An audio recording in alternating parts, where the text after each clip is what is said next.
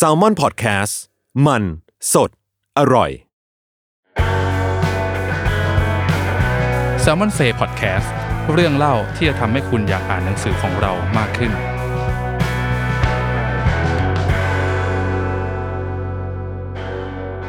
สวัสดีครับ สวัสดีค่ะ ก็กลับมาอีกครั้งกับรายการที่จะมาทุกครั้งที่ มีงานหนังสือ ใช่ รายการ s ซ l m o n Say ครับ วันนี้อยู่กับผมกายครับบรรณาธิการบริหารสำนักพิมพ์ s ซ l m o n Book ครับ ครับผมดีครับมาในการแซมมอนครับไหมค่ะวันนันทิการแซลมอนค่ะ ก็รายการนี้มันก็เป็นรายการที่มีขึ้นมาเพื่อป้ายยาแหละ เพราะว่าหลังๆ เราอย่างที่พูดไปเมื่อกี้ว่าเราไม่เทสสุดท้ายของเราก็คือเดือนมีนา ซึ่งก็คืองานหนังสือรอบที่แล้ว แล้วเราอะก็บอกว่าเราจะกลับมาจัด แต่ก็หายไปก็กลับมาอีกทีเดือนตุลาคม ใช่ไหมครับ ซึ่งวันเนี้ยเอาจริงๆเราก็ไม่ค่อยอยากจะเสียเวลามาก เพราะว่าหนังสือที่เราอยากจะมาป้ายยาเนี่ยเยอะมากมีจำนวนเยอะมากคือปกติอะแซลมอนออกหนังสือรอบหนึ่งจะประมาณเจ็ดเล่มมากสุดก็หรือ10เล่มในช่วงหลังๆอะนะเราเคยมีช่วงพีคที่ออกเยอะมาก ถ้าจำไม่ผิดน่าจะสักสิบสี่เล่ม แต่ตอนนั้นก็แบบนานมากเราอืมเราจำปีที่แน่ชัดไม่ได้ มันจะอยู่ มันจะอยู่ในหนังสือ Salary Man นั่น แวะเข้ามาจนได้ๆสามารถไปสั่งซื้อก่อนได้นะคจะรับเขียนเอาไว้ น่าจะสักแบบ 2015 อะไรอย่างงี้อืมมั้งตอนแบบ Talk with Mr. Nelson อะไรอย่างเงี้ยครับ ปีนั้นจะเป็นปีที่แบบออกหนังสือเยอะมาก 14 เล่ม แต่ปีเนี้ยเราได้ทำลายสถิติไปแล้วเรียบร้อย ทุบสถิติเราออกกี่เล่มคุณไหม 16 เล่มค่ะ ของงานหนังสือตุลารอบนี้ เรียกว่าอ่านกันไปเลยตาเปียกตาแฉะจุใจ ดองกันเพลินดองกันมันคนทำก็อ่านกันตาตามแตมากเหมือนกันเออนี่คือเหตุผลที่พวกเราหายไปในช่วงเวลาหลายเดือนที่ผ่านมาค่ะ ใช่เพราะว่าเราก็แบบเหมือนแบบว่าจะหยิบเล่มไหนขึ้นมาพูดเป็นซัมมอนเซเราก็ยังแบบลังเลอยู่ไงว่าแบบว่าเอ๊ะเดี๋ยวเล่มนั้นก็มาเดี๋ยวเล่มนั้นก็ออกก็เลยว่าอะงั้นเดี๋ยวไว้ก่อนไว้ก่อน ตัดภาพมาอีกทีก็คืองานหนังสือแหละ เพราะฉะนั้นวันนี้เนี่ยเราจะมาเรียกว่าอะไรเหมารวมจบทุกอย่างตั้งแต่ เรียกว่าจบงานหนังสือเนี่ยเราออกอะไรมาวันนี้เราจะพูดเล่าให้ฟังให้หมดเลย ว่าเราทำอะไรไปบ้าง หนังสือของเราเป็นยังไงใครที่เหมือนแบบไม่ได้อัปเดตตั้งแต่งานหนังสือรอบที่แล้วเนี่ย ฟังเทปนี้จบที่เดียวรู้แล้วควักเงินไปซื้อหนังสือได้เลยที่บูธ L ยี่สิบสอง งานหนังสือแห่งชาติศูนย์สิริกิตนะครับค่ะ เริ่มกันเลยไหม เอาเลย เพื่อไม่ให้เป็นการเสียเวลาเรามาเริ่มกันที่หมวด non fiction ก่อนดีกว่า เออคือที่เสริมก่อนเข้าเรื่องว่าแบบวันนี้เราจะแบ่งเป็นสามหมวด ใช่ใช่เพราะว่าหนังสืออย่างที่บอกมันสิบหกเล่มอะมันเยอะมาก ใช่ กลัวจะทุกคนจะสับสนว่า เอ๊ะ พอเล่าอันนี้อยู่เอาไปนิยายละใช่ไปสลับไปสลับมาอะไรอย่างงี้ เราบอกก่อนเลยไหมว่าเรามีบทอะไรบ้าง ได้ อะหมวดที่หนึ่ง บทที่หนึ่งคือ non fiction ค่ะ หมวดที่สอง fiction หมวดที่สามให้เสียงภาษาไทยโดย salmon book อ่าเดี๋ยวนี้เราต้องมีหมวดสำหรับหนังสือแปลโดยเฉพาะแล้วนะใช่ดูแบบว่าเริ่มจริงจังมากขึ้นดูยิ่งใหญ่เริ่มจริงจังมากขึ้น ดูเยอะดูเยอะอะงั้นเราไปกันที่เล่มแรกเลยดีกว่า ของหมวดที่หนึ่ง non fiction ครับ ครับ เป็น slur book อืมเป็นบันทึกเรียบเรียงเรื่องราวของวงดนตรีสเลอเนาะอืมที่แบบ การเดินทางของเขากว่า 20 ปี ในเส้นทางดนตรี ตั้งแต่จุดเริ่มต้นเลยที่เขาแบบเริ่มฟอร์มวงอะไรเงี้ยค่ะ ซึ่งก็มีข้อมูลมาจากการแบบฟังเรื่องราวของสมาชิกวงทั้งสี่อืมเล่าให้ฟังแล้วก็เรียบเรียงโดยคุณปฏิการภาคกายนั่นเองครับ คุณคุณเนาะอืมชื่อคุณคุณนะคะคือมันก็จริง ๆ ถ้าจะจัดหมวดหมู่หนังสือเล่มเนี้ยเราว่ามันอยู่ในหมวดหนังสือบันทึกการทำงานได้เหมือนกัน เพราะว่ามันก็จะเป็นเหมือนแบบอารมณ์แบบเล่าเรื่องการทำงานของวงดนตรีแหละคือเราก็ยังไม่เคยมีหนังสือที่พูดเรื่องดนตรีแบบจริง ๆ จัง ๆ มาก่อน ก่อนหน้านี้มันมีแต่ก็ฉลับไปเรื่องเรื่องนู้นเรื่องนี้บ้าง แต่อันเนี้ยมันก็เหมือนแบบเล่าว่าโอ้โหวงดนตรีวงหนึ่งมันตั้งวงกันยังไง แล้วก็ใช้ชีวิตกันยังไงในช่วงของการทำเพลงฟอร์มวงออกอัลบั้มแรกอะไรเงี้ยซึ่ง สเลอร์เนี่ยบังเอิญว่าปีเนี้ยเขามีคอนเสิร์ตใหญ่ ซึ่งจัดไปแล้วเมื่อเดือนสิงหาคครัมบแล้วก็เอาเข้าจริงเขาก็เกือบจะถ้านับตั้งแต่วันแรกที่สมาชิกคนแรก ๆ เจอกันมันก็เกือบ 20 ปีละคือเป็นวงที่มีสตอรี่ยาวนานแหละเพราะมันอยู่กันมาเกือบ 20 ปี แล้วก็ยังไม่แตกวงด้วยอืมปีนี้มีคอนเสิร์ตใหญ่อืมทุกอย่างมันดูแบบว่าเออมีความแบบมีลงวาระตัวที่ดีใช่ก็เลยทำออกมาเป็นหนังสือเล่มนี้ ซึ่งในเรื่องก็อย่างที่ไหมายบอกว่าก็เล่าสตอรี่ตั้งแต่ตั้งวง จุดขคลแม็กซ์ในของการแบบว่าเปลี่ยนแนวเพลงแล้วกันอืมเพราะว่าตอนแรกเสลอก็จะมาแบบโอ้โหเร็วจัดฟังแล้วแบบอืมอืมอืมตอนช่วช่วงหลังจะเริ่มแบบปรับดิเรกชันอะไรอย่างเงี้ยให้แบบดูแบบเข้ากับช่วงวัยมากขึ้นอะไรเงี้ยแล้วก็ก็จะมีเล่าเกร็ดเล็กเกร็ดน้อยในวงการดนตรีเสริมเข้าไปด้วย แล้วว่าใครที่ชอบฟังเพลง หรือว่าสนใจอยากรู้แบบประวัติศาสตร์อืมอืมวงการอินดี้ไทยที่อาจจะไม่ได้ อินดีเทลขนาดนั้นอะแต่ว่าอืมก็จะเล่าผ่านวงเสลออะไรเงี้ยก็สามารถหยิบเล่มนี้ไปอ่านได้ครับ เหมือนเราจะเห็นแบบว่าภาพภาพกว้างๆของการทำวงสมัยนั้นอะในแบบเริ่มเขาเริ่มต้นกันยังไง แล้วแบบมีวิธีการยังไงอะไรเงี้ยค่ะแต่ว่าก็เห็นแบบวงการดนตรีในยุคยุคหนึ่งเลยอะไรเงี้ยจริงๆ น่าจะเหมาะกับ ทั้งคนที่ตามเสลอมาตั้งแต่แรกเนอะเพราะว่ามันผมว่ามันก็ได้ได้ได้ย้อน วัยดีเหมือนกันอะแบบว่ามันในเพราะในเล่มมันก็จะมีเล่าถึงย้อนถึงแบบช่วงที่ยังเป็นสมัย a day เขายังแบบว่าจัดคอนเสิร์ตนะมี audition วงหน้าใหม่มาเล่นกันหรือแบบสมัย Fat Festival อะไรอย่างเงี้ยเออ Slur ก็เป็นยุคนั้นกับอีกกลุ่มหนึ่งผมรู้สึกว่าอะก็ก็น่าจะเข้ามาอ่านได้คือ ผมว่าก็คนที่รู้จัก Slur ในยุคใหม่อืมหน่อยแบบสักเนี่ย ไม่เกินสองสามสิบปีปี เอออืมสองสามปีนี้อะไรอย่างเงี้ยก็รู้สึกว่า เออ ก็แต่จะเรียกว่าน้องๆไหมก็ไม่รู้แหละแต่ว่าคนที่เพิ่งรู้จักเสลอเนี่ยถ้าได้มาอ่านเล่มนี้ก็จะได้เห็นว่า โอ้จริง ๆ ก่อนหน้านั้นมันมีแบบความเป็นมาอย่างไรอะไรเงี้ยเอออาจจะคุ้นๆว่าแบบ เช่น ตอนยุคพี่เป้เสลอยังอยู่อะไรเงี้ยแต่เอ้ยตอนนั้นมันเป็นยังไงนะอะไรเงี้ยยุคขาเดฟเออ เป็นยังไงยุแล้วคซีดีอะไรคือในเงี้ยคือในเล่มนอกจากโอเคมันพี่กายเรียบเรียงจากบทสัมภาษณ์อะไรต่างต่างๆเนี่ยมันก็ยังมีพวกรูปนะอ่ารูปใช่ถ่ายยุคนั้นอะไรเงี้ยที่แบบโอ้โหเห็นแล้วก็คิดถึงนะเรียกว่าเป็นคลังรูปภาพที่เออแบบว่า พี่เอมพี่เอมเนี่ยแหละอือฮึไปหามาให้ว่าแบบอืมโอ้โห ซึ่งส่วนใหญ่มันเป็นภาพยุคแบบ 2010คืยุคหน้า2010อะหน้าพี่เขาเด็กกันหมดอะเอาว่าไงเรียกว่าเอาจริงๆมันเป็นเหมือนหนังสือแสดงวิวัฒนาการเออเออของเออเออสมาชิกวงเสลอเหมือนกันนะอืมอืมเพราะฉะนั้นเราว่าครับก็ใครที่อยากรู้เรื่องราวอืมของอืมวงการดนตรีเรื่องราวของคนทำเพลงอืมเล่มนี้ก็เป็นเล่มที่เราอยากเชียร์ให้อ่านครับ ตั้งชื่อแบบตรงตัวเลยว่า book ที่มาคือ ที่มาคือ Slur เนี่ยถ้าใครเป็นแฟนเพลงหรือยังไม่รู้จักนะครับ Slur เนี่ยทุกอัลบั้มเขาจะตั้งชื่อด้วยตัว B อืมอัลบั้มแรกเขาชื่อบู้อืมอัลบั้มที่สองเหมือนจะชื่อบั้มแล้วก็ไล่ไปบุ้งอะไรพวกเนี้ยอืมซึ่งคือเป็นตัว B หมดเลยเหมือนแบบเป็น concept ของวงคือ Slur จะมีความแบบชอบเล่นกับ concept กวนๆนิดหน่อยอะเหมือนแบบอัลบั้มแรกเหมือนแบบ ไม่รู้จะตั้งชื่ออะไร งั้นเอากูกูเอาชื่อมือเบสมาตั้งดีกว่าอืมชื่อบู้แม่งเลย เพราะมันจะมีวงดนตรีไหนที่เอาชื่อมือเบสมาตั้งมันแบบชื่ออัลบั้มใช่ไหมใช่ แล้วพอเป็นบูแล้วเขาก็รู้สึกว่า เอ้ยงั้นอัลบั้มที่สองเอาอะไรต่อดี แล้วก็รู้สึกอืมอะอัลบั้มแรกมันขึ้นด้วย B มาแล้วงั้นอืม B ไปต่อให้จบเลยอืมอืมพอเราทำหนังสือเราก็เลยคิดว่างั้นเราขอ B ด้วยคนออก็เลยเป็นง่ายๆบุ๊กเลยบุ๊กใช่จบตรงตัว อะเล่มที่หนึ่งผ่านไปละเล่มต่อไปเลยดีกว่าค่ะ ครับ Based on True Crime Story ข่าวร้ายกลายเป็นคดี อืมซึ่งเล่มนี้จะเป็นของรูบิจิชันเนาะครับเป็นแบบสำนักพิมพ์เพื่อนบ้านเราครับ ก็เล่มนี้ก็จริงๆชื่อหนังสือมันก็ค่อนข้างบอกประมาณนึงนะบอกยี่ห้อเลยว่าโอเค เรื่องนี้แบบ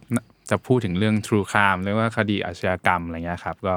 จริงๆ ถ้าคนที่ฟัง s ซ m มอนพอดแคสต์แล้วก็ชอบ Undertale Case เนี่ยผมรู้สึกว่าโอเคเล่มนี้ก็ดูจะมี ตระกูลเดียวกันเป็นเป็นตระกูลเดียวกันอยู่ก็คือ หยิบคดีอาชญากรรมในต่างประเทศ จริง ๆ ในเล่มเนี่ยแอบไว้นึงว่ามันมันมีคดีในไทยด้วยอะไรอย่างเงี้ยเออมามาเล่าสู่กันฟังอีกทีหนึ่งเอ่อผมว่าความพิเศษก็คือด้วยด้วยตัวเอ่อคนเขียนนะครับ ก็คือคุณนัทกมลชัยสุวรรณเนี่ยก็เป็นคอลัมนิสต์ให้กับ The Matter เนาะแล้วก็จริงๆก่อนหนั้นนั้นเขาเออเป็นนักข่าวสายอาชญากรรมมาก่อน ฉะนั้นเขาก็แบบมีความ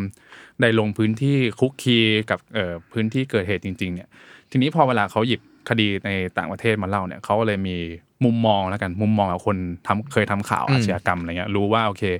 เอ้ยตำรวจเขามีขั้นตอนการทำงานแบบนั้นแบบนี้อะไรเงี้ยฉะนั้นเขาเวลาเขาหยิบมาเล่าเนี่ยเขาก็จะชวนให้สังเกตว่า เอ้ย จริง ๆ แล้วไอ้ตัวละครที่อยู่ในเรื่องเล่าทูคามเนี่ยมันไม่ได้มีแค่แบบเหยื่อหรือไม่ได้มีแค่ผู้ร้ายอย่างเดียว แต่ว่าตำรวจเอ่อเจ้าหน้าที่อายการหรือแม้แต่สื่อมวลชนเองเนี่ยก็ มีบทบาทสำคัญไม่แพ้กันนะแล้วก็ทำให้คดีหรือว่า เอ่อข่าวร้ายที่มันจะเกิดขึ้นต่อจากนี้อะไรเงี้ยมันแบบเปลี่ยนแปลงได้อาจจะดีขึ้นหรือเลวร้ายลงก็ได้อะไรเงี้ยครับอืมอืมคือด้วยความที่ผู้เขียนคุณนัทพี่นัทครับเนี่ยเขาเป็นแบบทำงานสายข่าวโดยตรงอืมเราว่ามันก็จะให้รสชาติที่แตกต่างเหมือนกันอืมหมายถึงว่าเราก็จะได้เห็นมุมมองของ คนทำสื่ออมที่ที่เขามองเคสต่างๆ คืออมเราว่ามันคือโอเคบางเรื่องส่วนใหญ่มันก็เป็นเคสที่แบบต่างประเทศอะไรเงี้ยอืมแต่ว่าอืมประเด็นที่พี่นัทเขาแบบจิชี้ให้เห็นในแต่ละตอนอืมมันก็จะให้เห็นว่าเอออิทธิพลของสื่อมันมีอืมผลนะกับบางคดีอะไรเงี้ยคือไม่คือไม่ใช่เป็น true crime ที่เล่าว่าโอเค เกิดเหตุฆาตกรรม เกิดเหตุอาชญากรรมแบบนั้นแบบนี้คลี่คลายยังไงตำรวจอะไรอย่างเงี้ยแต่ว่ามันยังทำให้เห็นว่าอย่างที่ผมบอกคือมันมีตัวละครอื่นๆเข้ามาเกี่ยวข้องด้วย แล้วมันทำให้คดีมันแบบ มันมันดีขึ้นก็ได้ ไม่แบบเลวร้ายลงก็ได้อะไรอย่างเงี้ยมากอืมอืมซึ่งเราว่ามันก็เหมาะอ่านในช่วงครับเวลานี้เหมือนกันอืมเพราะว่าอืมยุคนี้ใคร ๆ ก็เป็นสื่อได้อะไรเงี้ยอ่าแล้วก็อ่าบ้านเราบ้านเมืองเราในช่วงที่อัดอยู่เนี่ยมันก็เพิ่งมีเหตุการณ์หนึ่งเกิดอ่าขึ้นไป ซึ่งคเรารับว่ามันก็มีมันก็เป็นหนังสือที่น่าจะทำให้เห็นมุมมองว่าเออเวลาเราเลือก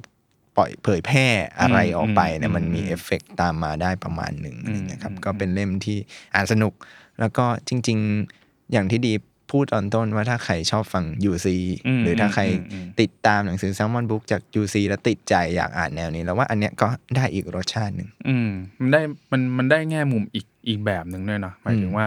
ปกติอย่าง UC เราจะชอบความแบบเออลึกลับอืมหลอนๆหน่อย หรือแบบว่าเลือดสาดหน่อย แต่อืมอันนี้โอเคก็ผมว่าคดีที่พี่นัทหยิบมาก็บางบางคดีก็ค่อนข้างโหดเหมือนกัน แต่ว่า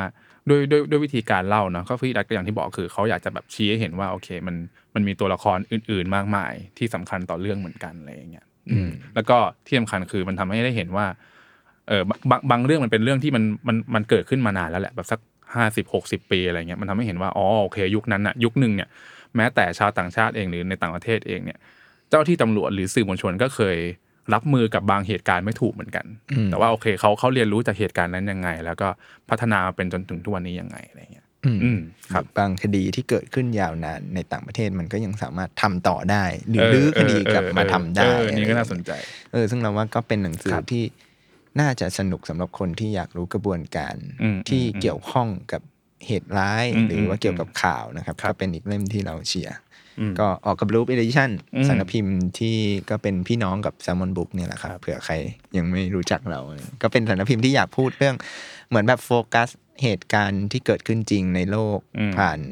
มุมมองของนักเล่าเรื่องที่เราเลือกมา เล่มก่อนๆที่เราทำก็มี The People Match Point โดยเพจ Main Stand อืมอะไรเงี้ยครับแล้วก็รอบนี้ก็มี Based True on True Crime Story Story อืมครับข่าวร้ายกลายเป็นคดีครับ ครับ ผ่านไปแล้วสองเล่มอะคุณไหมาย คุณเล่ต้อมงให้ต่อคิไปวอ๋อของผมเริ่มต่ต่ออไปโอเคเล่มต่อไปเล่มไหนโยเปลี่ดายนยาบอยเปลี่ยนเป็นแบบบันทึกประสบการณ์ที่เราแบบอ่าถนัดบ้างค่ะได้โยดาครับยาบอย ครับ ก็โยดายาบอยครับ ของพี่วิชัยก็จริงไม่ต้องเล่าให้มากความเพราะว่าถ้าเกิดคนที่ติดตามพี่วิชัยเนี่ยอาจจะคุ้นๆอยู่บ้างว่า เอ้ยก่อนหน้านี้เนี่ยพี่วิชัยมีมีหนังสือเล่มหนึ่งที่พิมพ์ไปสักพักแล้วแหละ เออ กับทาง a book แล้วก็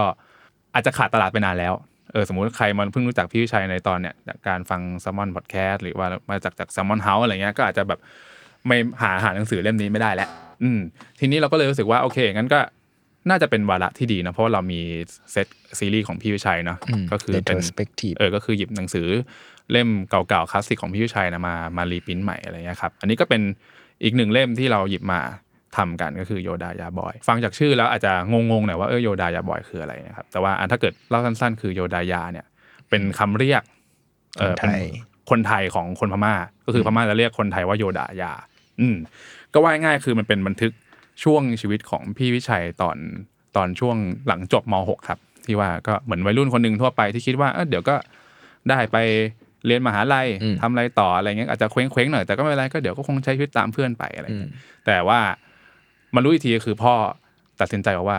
เอ้ยมึงไปอยู่พม่าแล้วกันอืมไม่ต้องเรียน เออ ไม่ต้องเรียนแล้ว ไม่ต้องเรียนมหาลัยหรอกไปพม่าดีกว่าดีกว่าเยอะ เออ เออ ซึ่งก็นั่นแหละครับถ้าเกิดคิดว่าเป็นเราเนี่ยเราก็คงงงว่าเอ๊ะอะไรวะอยู่ดีก็ต้องไปพม่า ซึ่งมันเป็นพม่าในยุคแบบหนึ่งเก้าเก้าแปดอะไรอย่างเงี้ยนั่นแหละครับ ก็อยู่ดีพี่ชายก็จะต้องไปใช้ชีวิต คนเดียวตามลำพังอยู่ที่ประเทศพม่า ก็ต้องพบเจอกับอืมการปรับตัวมากมายนะเพราะว่าอืม เด็กอายุสิบเจ็ดสิบแปดอยู่ดีก็ต้องไปอยู่ต่างแดนคนเดียว แล้วก็พม่าก็พูดไม่ได้อะไรเงี้ยครับภาษาอังกฤษที่โอเคที่พม่าก็ใช้เป็นเป็นหลักเหมือนกันเนี่ย ก็ตอนแรกพี่วิชัยคิดว่าภาษาอังกฤษของตัวเองก็พอก็พอตัวแหละอืมแต่สุดท้ายพอไปอยู่ที่พม่าก็พบว่า อุ้ยก็ไม่ขนาดนั้นอะไรเงี้ยก็ต้องปรับตัวมากมายไหนจะเรื่องเพื่อนใหม่ที่ก็เหมือนจะสนิทก็แล้วก็อืมนิสัยแปลกๆ เหมือนกันบางคนเจอกับสภาพแวดล้อมใหม่ๆอะไรเงี้ยครับฉะนั้นโยดายาบอยเนี่ยผมรู้สึกว่ามันเป็น ถ้าเล่มก่อนๆอย่างเอ่อสิ่งมีชีวิตในโรงแรมอะไรเงี้ยจะเป็นบันทึกประสบการณ์การทำงานเนาะแต่ผมว่าอันนี้มันนอกจากจะเป็นบันทึกประสบการณ์ช่วงวัยรุ่นแล้วมันก็ยังมีความเป็นไดอารี่ของพี่วิชัยอืมประมาณหนึ่งเลย ฉะนั้นเอ่อจะได้เห็นอารมณ์ได้เห็นความว้าวุ่นฟุ้งซ่านของพี่วิชัยในยุคนั้นอะไรเงี้ยแต่ว่ามันพี่วิชัยเคยพูดว่าหนังสือเล่มนี้มันเหมือนแบบมันมันบันทึกช่วงเวลาที่มันค่อยๆก่อร่างสร้างตัวมาเป็นแบบ จากวันนั้นที่เป็นโยดายาบอย เป็นเด็กที่อยู่ในพม่า ก็กลับมาหลังจากนั้นคือกลับมาเป็นเออมามาเรียนการโรงแรม เพื่อจะเป็นกลายเป็นหนังสือสิ่งมีชีวิตในโรงแรม แล้วก็หลังจากนั้นก็คือมันทำโฆษณาเรื่อยๆมาฉะนั้นถ้าเกิดใครที่ตามพี่วิชัยจากการเนี่ยหนังสือการโรงแรมทำเออทำเออทำงานโรงแรม หรือทำงานโฆษณาอย่างที่เราเพิ่งออกไปนะอินไซอืต์มจ็อบอะไรอย่างเงี้ยโยดายาบอยมันคือเหมือนเป็นจุดตั้งต้นอะอืมเออเป็นสายทานแห่งพี่วิชัยอะไรอย่างเงี้ยฉะนั้นถ้าเกิดใครอยากอยากรู้จักพี่วิชัยมากขึ้นว่า เอ้ย เขาผ่านอะไรมาวะถึงอืมกลายเป็นคนแบบนี้ได้นะอะไรอย่างเงี้ยก็ต้องอ่านเล่มนี้ครับอืมอืมก็เป็นเล่มสุดท้ายในซีรีส์ retrospective ด้วยอ่าเพราะว่าครับเราก็ออกมา คิดสคือตอน retrospective เล่มแรกที่เราทำกันมันคือเอ่อตะคริวอ่าแต่คิวและนั่นนิ้วใจแล้วตอนนั้นเราก็คิดว่าเออเราทำด้วยวาระที่ว่าพี่วิชัยอะฉลองเขียนอืมหนังสือครบสิบปีอือหือซึ่งมันก็เลยเถิดมาไม่รู้กี่ปีแล้วเนี่ยอืมไอซีรีส์เนี่ยน่าจะสามสี่จริงๆปีได้เออมันจะเป็นสิบห้าปีแล้วมั้งเจนอะไรอก็ย่างแบบเงี้ยอะไรวะเนี่ยแล้วก็เลยคิดว่าเอ้ยจบไหมหมายถึงว่าอืมคือไม่ได้ตัดจบด้วยเหตุผลว่ามันเกิน แต่รู้อืมสึกว่าพออ่านโยดายาบอยแล้วรู้สึกว่าไอซีรีส์เนี้ยมันจบได้ด้วยตัวมันเองใช่แหละใช่ใช่อย่างใช่เสริมจากที่ดีพูดว่าแบบ อย่างตะคริวเนี่ยมันมี story ว่ามันเป็นเล่มแรกที่พี่วิชัยเขาตั้งใจเขียนอืมตอนตอนที่ a book ชวนพี่วิชัยมาเป็นนักเขียนเนี่ยอืมเขาตั้งต้นว่าอยากเขียนเล่มนี้ก่อนอืมแต่มันไม่จบมันก็เลยไปจบที่สิ่งมีชีวิตในโรงแรมโรงแรมก่อนเขาก็กลับมาเขียนอีกรอบอือหือไอ้มันมากับความเหมียวความเหมียวก็เป็นอืม story ในช่วงชีวิตหลังจากที่พี่วิชัยเริ่มเป็นนักเขียนแล้วอืมแล้วก็เหมือนแบบอยู่บ้านแล้วไม่ได้เป็นมนุษย์โรงแรมแล้วอืมก็เลี้ยงแมวอะไรอย่างเงี้ยอือหือเล่มที่สามที่เราออกไปก็เป็นสิ่งมีที่ครับพูดไปเมื่อกี้แล้วก็เราก็คิดว่าเออพอมันเป็นโยดายาบอยมันเหมือนแบบจบชีวิตพี่วิชัยใน phase ที่ก่อนจะมาเป็นฟังแปลกๆแซลมอนเฮาส์เออใช่ใช่ได้เหมือนกันนะอืมมันดูแบบอืมก่อนที่เขาจะมาเป็นครีเอทีฟแบบเต็มตัวอะไรเงี้ยมันดูเป็นอืมซีรีส์ที่เหมือนแบบจักรวาลพี่วิพี่วิชัชัยยในวัยแบบ coming of age เออค้นหาตัวตนอะไรอืมอย่างเงี้ยอืมซึ่งเรารู้สึกว่าเล่มนี้มันก็ตอบโจทย์ คือเอาไว้ง่ายถ้าเกิดใครมารู้จักพี่วิชัยในในยุคหลังเนี่ยไอการไปอ่านในเซตเนี่ย retrospective สี่เล่มเนี่ยอืมมันคือแบบ โอเค ถ้าคุณอ่านจบสีเนี่ยคุณไปต่อกับพี่วิชัยได้แหละใช่ inside job เออไปอินไซต์จ็อบได้หรือไปผลงานอื่น ๆ ต่อจากนี้ของพี่วิชัยได้อะไรเงี้ยใช่ครัเพบราะว่าก็เป็นเออเป็นเหมือนแบบ starter kit อืมรู้จักพี่วิชัยในฐานะของนักเขียนอะไรอย่างงี้แต่อีกนิดนึงที่ผมอยากพูดก็คือ ถึงต่อให้ไม่ได้เป็นไม่ไม่ได้ติดตามพี่วิชัยขนาดนั้นนะแต่ผมยังรู้สึกว่าหนังสือเล่มเนี้ยก็ยังเหมาะกับนักอ่าน อาจจะอาจจะวัยรุ่นหน่อยก็ได้ หรืออาจจะเป็นคนเพิ่งจบ มหาลัยก็ได้นะ เพราะเพราะรู้สึกว่ามูดในเล่มเนี่ยมันมีความแบบ คนที่มันลอสมากๆอืมเออ ไปอยู่ผิดที่ผิดทางแล้วก็ก็ไม่ได้ไม่ได้เป็นคนตัดสินใจเลือกสิ่งนี้สัทีเดียวอะไรเงี้ยแล้วพี่ชัยประคองร่างกายจิตใจตัวเองยังไงอะไรเงี้ยผมรู้สึกว่าหนังสือเล่มเนี้ยมันน่าจะแบบเป็นหนังสือที่ตบบ่าตบบ่าวัยรุ่น หรือคนรุ่นใหม่ได้ดีเลยทีเดียวอืมครับ ซึ่งมันขัดแย้งกับภาพจำเหมือนกันนะหมายถึงแบบเวลาเราจะเรียนมหาลัยเออเออเรียนจบเออ ม.ปลายเราก็จะคิดว่าแบบ เชื่อกูจะเรียนคณะที่กูอยากเรียนเออพ่อแม่อาจจะแบบเออให้กูไปเรียนอีกคณะหนึ่งเออแต่อันนี้พี่วิชัยอยากเรียน แต่พ่อแม่พ่อดันบอกว่ามึงไม่ต้องเรียนไม่ต้องเรียนหรอกมึงไปอยู่ที่อื่นเถอะอืมเหตุผลเป็นไงมีอยู่ในเล่มครับผม ประมาณนั้นครับอ๋อเล่มนี้ก็จะแบบอืมขัดขัดเกลาเรียบเรียงใหม่ด้วยเนาะอ๋อแล้วก็เพิ่มใช่ใช่ใช่เพิ่มคำตาม คือถ้าเกิดใครเคยมี version a book แล้วก็อ่าพูดกันตรงๆก็ เนื้อหายังเหมือนเดิมครับอืมอาจจะแค่ปรับคำนิดหน่อยอะไรเงี้ยกับมีคำตามพี่วิชัยที่อะเขียนในเวอร์ชั่นผู้ใหญ่ละกันอะไรเงี้ยครับใช่กับเปลี่ยนหน้าปกก็วาดโดยพี่อาร์จิโนใช่แล้วก็เท่านั้นแต่ถ้าใครแบบซื้อสามเล่มนั้นมาแล้วก็เอออยากให้ซื้ออ่ามันเพราะมันเข้าเซตมันจะได้กันครบเซตเออเออแล้วก็ดีไซน์เรามีกิมมิกนิดหน่อยคือ จริง ๆอะตั้งใจให้มันเป็น pattern แหละอืมเล่มหนึ่งถึงสามอืมมันจะมี pattern แต่เล่มเนี้ยหน้าปกปกหน้าเนี่ยมันครับจะไม่มี pattern เพราะว่ารู้สึกว่าแบบมันเป็นเหมือนแบบว่า ผ้าขาวชีวิตมันเหมือนว่าเป็นจุดเริ่มต้นมันมีนั่นไงแบบความผิดพลาด เราไม่ต้องมี pattern อะไรขนาดนั้นอะไรอย่างเงี้ยนั่นไงก็ลองดูซ่อนไว้ด้วยเป็นครับแบบว่าสี่เล่มครับที่พาทุกคนไปทำความพี่วิชัยทำความพี่วิชัยใช่โอเคค่ะอะจบของผมโอเคฮะ ไป เล่มที่สี่เล่มต่อไปคือความหวังครั้งที่สองโอเค เล่มนี้เป็นผลงานเอ้าเล่มนี้ก็ออกกับ Loupe Editions อ่าใช่นะครับ เป็นผลงานของคุณอัญชรินพันนิพา เล่มเนี้ยอะถ้าพูดชื่อในหมู่แวดวงของคนอ่านแซลมอน อาจจะไม่ได้รู้จักขนาดนั้น แต่ว่าคุณอัญชรินเนี่ยมีเป็นที่รู้จักในฐานะของเออประธานกรรมการของบริษัท TQM ซึ่งเป็นบริษัทในหน้าประกันภัยชั้นนำของประเทศไทยนะครับ ก็เพิ่ง พา TQM เข้าตลาดหลักทรัพย์ แล้วก็ถือว่าเป็นแบบบริษัทประกันภัยบริษัทแรกที่สามารถทำได้อะไรอย่างเงี้ยซึ่งคุณอู๊ดเนี่ยความน่าสนใจก็คือเอ่อที่แล้วก็เหตุผลที่เลือกหยิบมาพูดต่อจากโยดายาบอยเพราะผมรู้สึกว่าคุณอู๊ดเนี่ยมีสตอรี่ที่ใกล้เคียงกับโยดายาบอยประมาณหนึ่งอาจจะไม่ได้แบบว่ามันมันๆแสบๆมันมันๆเท่าพี่วิชัย แต่ว่าคือเมื่อกี้ พี่วิชัยเนี่ยอยากเรียนมหาลัยในไทย แต่พ่อส่งไปอยู่พม่าไม่ได้เรียน คุณอู๊ดเนี่ย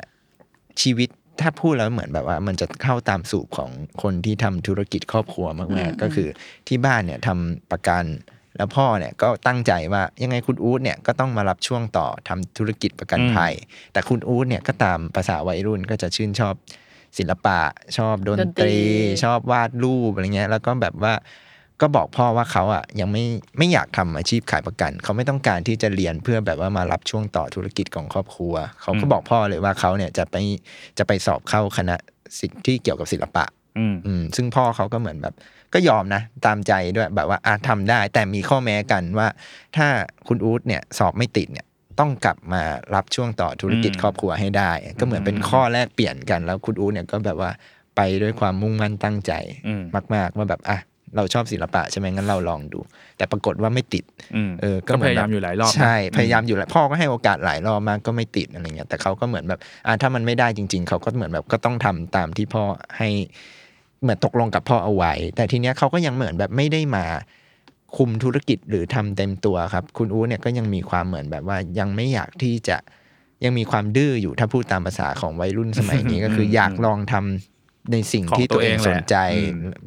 เออก็เลยเหมือนแบบเป็นสตอรี่ว่าครับเขาก็ลองไปทำธุรกิจของตัวเองอืมอืมแต่ว่าด้วยความที่ช่วงนั้นก็แบบสภาพเศรษฐกิจอะไรต่าง ๆ ก็เลยทำให้เหมือนแบบว่า ธุรกิจของเขาก็ไม่ได้ไปได้สวยทำให้เหมือนแบบว่าความหวังครั้งที่หนึ่งของคุณอู๊ดเนี่ยในแง่ของการใช้ชีวิตในการทำธุรกิจอะมันไม่สวยงามละจนเหมือนแบบเขาเริ่มจะมองหาหนทางในการใช้ชีวิตไม่ได้ละชีวิตเริ่มแบบตีบตันทางออกเริ่มไม่มีอะไรเงี้ยก็มาพบว่าเอองั้นทำไมเราไม่ลองกลับมาลองดูในสิ่งที่เราหนีมาตลอด นั่นก็คือการทำประกันภัยอะไรเงี้ยแล้วก็เอาเข้าจริงอะคุณอู๊ดถือว่าเป็นตัวแทนของ คนทั่ว ๆ ไปประมาณหนึ่งนะผมอืมผมคิดว่าพอพอได้อ่านเรื่องราวของคุณอู๊ดแล้วเนี่ยเออเพราะว่า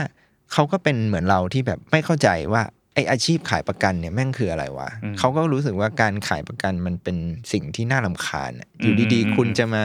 เดินมาขายประกันโทรเออมาขายประกัน โดยที่เราก็ไม่ได้อยากได้ทำไมอืมเราจะอืมต้องการสิ่งนี้มาเพื่อทำให้เราเสียเงินด้วยอะไรเงี้ยคุณอู๊ดก็เป็นคนหนึ่งที่ คิดแบบนี้ จนกระทั่งเขาเจอกับเคสที่ทำให้เขามองความหมายของคำเนี้ยเปลี่ยนไปอืมแล้วทำให้เขาเริ่มรู้สึกว่าเฮ้ยงานเนี้ยมันก็มีคุณค่าในตัวของมันเอง แล้วคำว่าประกันภัยหรือการขายประกันเนี่ยมันก็ไม่ใช่สิ่งที่น่ารังเกียจขนาดนั้น มันมีอืมแง่มุมดีๆของมันอะไรเงี้ยครับ ซึ่งในหนังสือเล่มเนี้ยความหวังครั้งที่สองเนี่ยมันก็ไม่ใช่หนังสือที่จะมาบอกหรอกว่าประกันภัยดียังไง โอเค มันมีการทำความเข้าใจใหม่อืมอืมๆกับ ผ่านไปกับเรื่องราวของคุณอู๊ดแต่ในทางหนึ่งมันก็เหมือนแบบเป็นหนังสือที่รวบรวมบันทึกประสบการณ์อืมอย่างที่เราเล่าไปเมื่อกี้ว่าแบบเนี่ยคนคนหนึ่งที่แบบชื่นชอบในศิลปะ ไม่ได้อยากทำธุรกิจครอบครัวอืมเขามีจุดเปลี่ยนผันยังไงให้กลับมารับช่วงต่อไปจนถึงว่า แล้วพอทำแล้วเนี่ยไอสิ่งที่เขาก็ไม่ได้ชื่นชอบเนี่ยไม่ได้รักเนี่ยเขาทำยังไงให้มันเป็นธุรกิจที่ใหญ่โตอืมอยู่มาได้ 70 ปี แล้วก็พาเข้าตลาดหุ้นได้ในทุกวันนี้ครับอืมก็เป็นหนังสือที่เอาเข้าจริงคนอ่านแซลมอนอาจจะรู้สึกว่าเฮ้ย แซลมอนทำหนังสือแบบนี้ด้วยเหรอวะหรือ Loupe เองก็ตามต่อให้บอกว่าเป็น Loupe เราทำหนังสือแบบนี้ด้วยเหรอแต่เรารู้สึกว่า อันเนี้ยมันเป็นเราวัดกันที่ story pure ๆเลย รู้สึกว่าเออ story ของคุณอู๊ดแม้จะเขาจะอายุแบบเป็นผู้หลักผู้ใหญ่แล้ว แต่เรารู้สึกว่า story ในช่วงเริ่มต้นชีวิต หรือบันทึกแนวคิดของคุณอู๊ดที่ได้มามันสามารถเอามาปรับใช้กับทุกวิธีได้ แล้วก็สามารถเราว่ามันยังเข้าได้อยู่กับยุคนี้ที่แบบว่าทุกคนมี passion เต็มเปี่ยม เราจำเป็นไหมที่จะต้องวิ่งเข้าหา passion ขนาดนั้นอะไรเงี้ยแล้วถ้าเราทำตาม passion ของเราไม่ได้ เราจะไปยังไงต่อชีวิตเรายังมีความหวังอยู่ไหมอะไรเงี้ยอืมเอออืมคุณอู๊ดก็เลยบอกว่า นี่เรามีความหวังครั้งที่สองนั่นแหละครับแล้วจริงๆผมว่าชื่อชื่อหนังสือดีมากนะอืมหมายถึงว่าโอเค ความหวังครั้งที่สองก็ดูเป็นแบบพูดพูดถึงชีวิตของคุณอู๊ดแหละอืมที่ว่าโอเคได้ยังยังกลับออกมาแบบมีความหวังครั้งที่สองหลังจากแบบว่าโอเคทำธุรกิจ แบบล้มเหลวไปแล้วอะไรเงี้ยซึ่งผมว่ามันสอดคล้องกับประกันนะอืมเออหมายถึงแบบว่าบางทีแบบในในในเล่มเขาจะเล่าถึงเรื่องประกัน เช่นประกันอาคีภัยไฟไหม้ใช่บ้านอะไรเงี้ยใช่ซึ่งแบบโอ้โหมันไฟไหม้บ้านทีมันคือแบบมันเหมือนจบอะแต่ว่าใช่การใช่มีประกันอาคีภัยเนี่ยมันก็เหมือนแบบเป็นความหวังอีกครั้งหนึ่งเหมือนว่าใช่เออต่อลมหายใจให้เขาแบบ กลับมาลุกขึ้นยืนใหม่ได้เอ้ยพูดไปเหมือนโฆษณาประกันว่ะเออเพราะนั่นแหละเพราะว่าเราเริ่มอินแล้ว เริ่มอินแล้วเหมือนกันเริ่มอยากทำประกันแล้วเออเพราะว่าอ่านหนังสือเล่มนี้นั่นแหละครับเออแต่เราไม่ได้มาขายประกัน แล้วก็ TQM ก็ไม่ได้บังคับให้ทุกคนต้องมาเออซื้อประกันภัยกับเออ TQM แต่ว่าเออคุณอู๊ดก็เหมือนแบบอยากให้ทุกคนครับมองคำว่าประกันภัยเปลี่ยนไปนะครับ ก็ จะอ่านเล่มนี้จบแล้วจะไปซื้อประกันที่ไหนก็ได้ แต่ว่าสตอรี่แบบนี้หาได้จากหนังสือเล่มนี้เท่านั้นก็คือความหวังครั้งที่สองของคุณอัญชลินพันนิพาครับ ออกกับสำนักพิมพ์รูปก็เป็นอีกเล่มที่อยากฝากเอาไว้ครับ ค่ะ โอ้โห ยาวเหยียดนี่ผ่านไปสี่สี่เล่เล่มมเหลือไปอีกบึ้ม เหลืออีกสิบสองเล่ม เล่มที่ห้าครับคุณไหนเล่มที่ห้า history พาเลต palette ประวัติศาสตร์มีสีเออมีสีอืมของพี่เตยมนสิชา ผู้ร่วมก่อตั้งเพจพื้นที่ให้เราครับอะ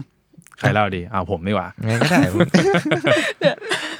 ยังไม่ถึงคิวอ๋อเออมันเยอะไงมันเยอะเอามันไป็ไรเยอะแต่ผมเล่าได้ผมเล่าได้ก็ เออเล่มนี้ก็ อืมพี่เตยเนี่ยต้องต้องแนะนำตัวว่าไงดีนะอ๋อก็คือเป็นเป็นเป็นผู้เขียน World War World War II II อืมสงครามโลกในสิ่งของครับ ก็ถ้าใครได้ได้เคยอ่านแล้ว อันนี้ก็ ผมว่าอ่านเล่มนี้ต่อได้เลยอะแบบโดยโดยที่ไม่ต้องไม่ต้องเล่าให้มากความเลยเพราะว่าก็ยังพี่เตยก็ยังเล่าถึงถึงเรื่องประวัติศาสตร์อยู่แหละแต่ว่าโอเคมันอาจจะห่างจากการแบบเอ่อสู้รบความขัดแย้งเนอะสงครามแล้วมันอาจจะไม่ใช่อย่างนั้น อันนี้คือเน้นเน้นกันไปที่เรื่องตั้งต้นที่สีเลยอืมว่าง่ายๆว่าไอ้สีสันที่เราเห็นกันเนี่ย ในทุกวันนี้เนี่ยมันมันสามารถโยงไปถึงเรื่องราวในอดีตอะไรได้บ้าง หรือแบบว่ามันมันเป็นตัวแทนที่บอกเล่าเอ่อ ประวัติศาสตร์ยังไงได้บ้างอะไรอย่างเงี้ยครับ อย่างเช่น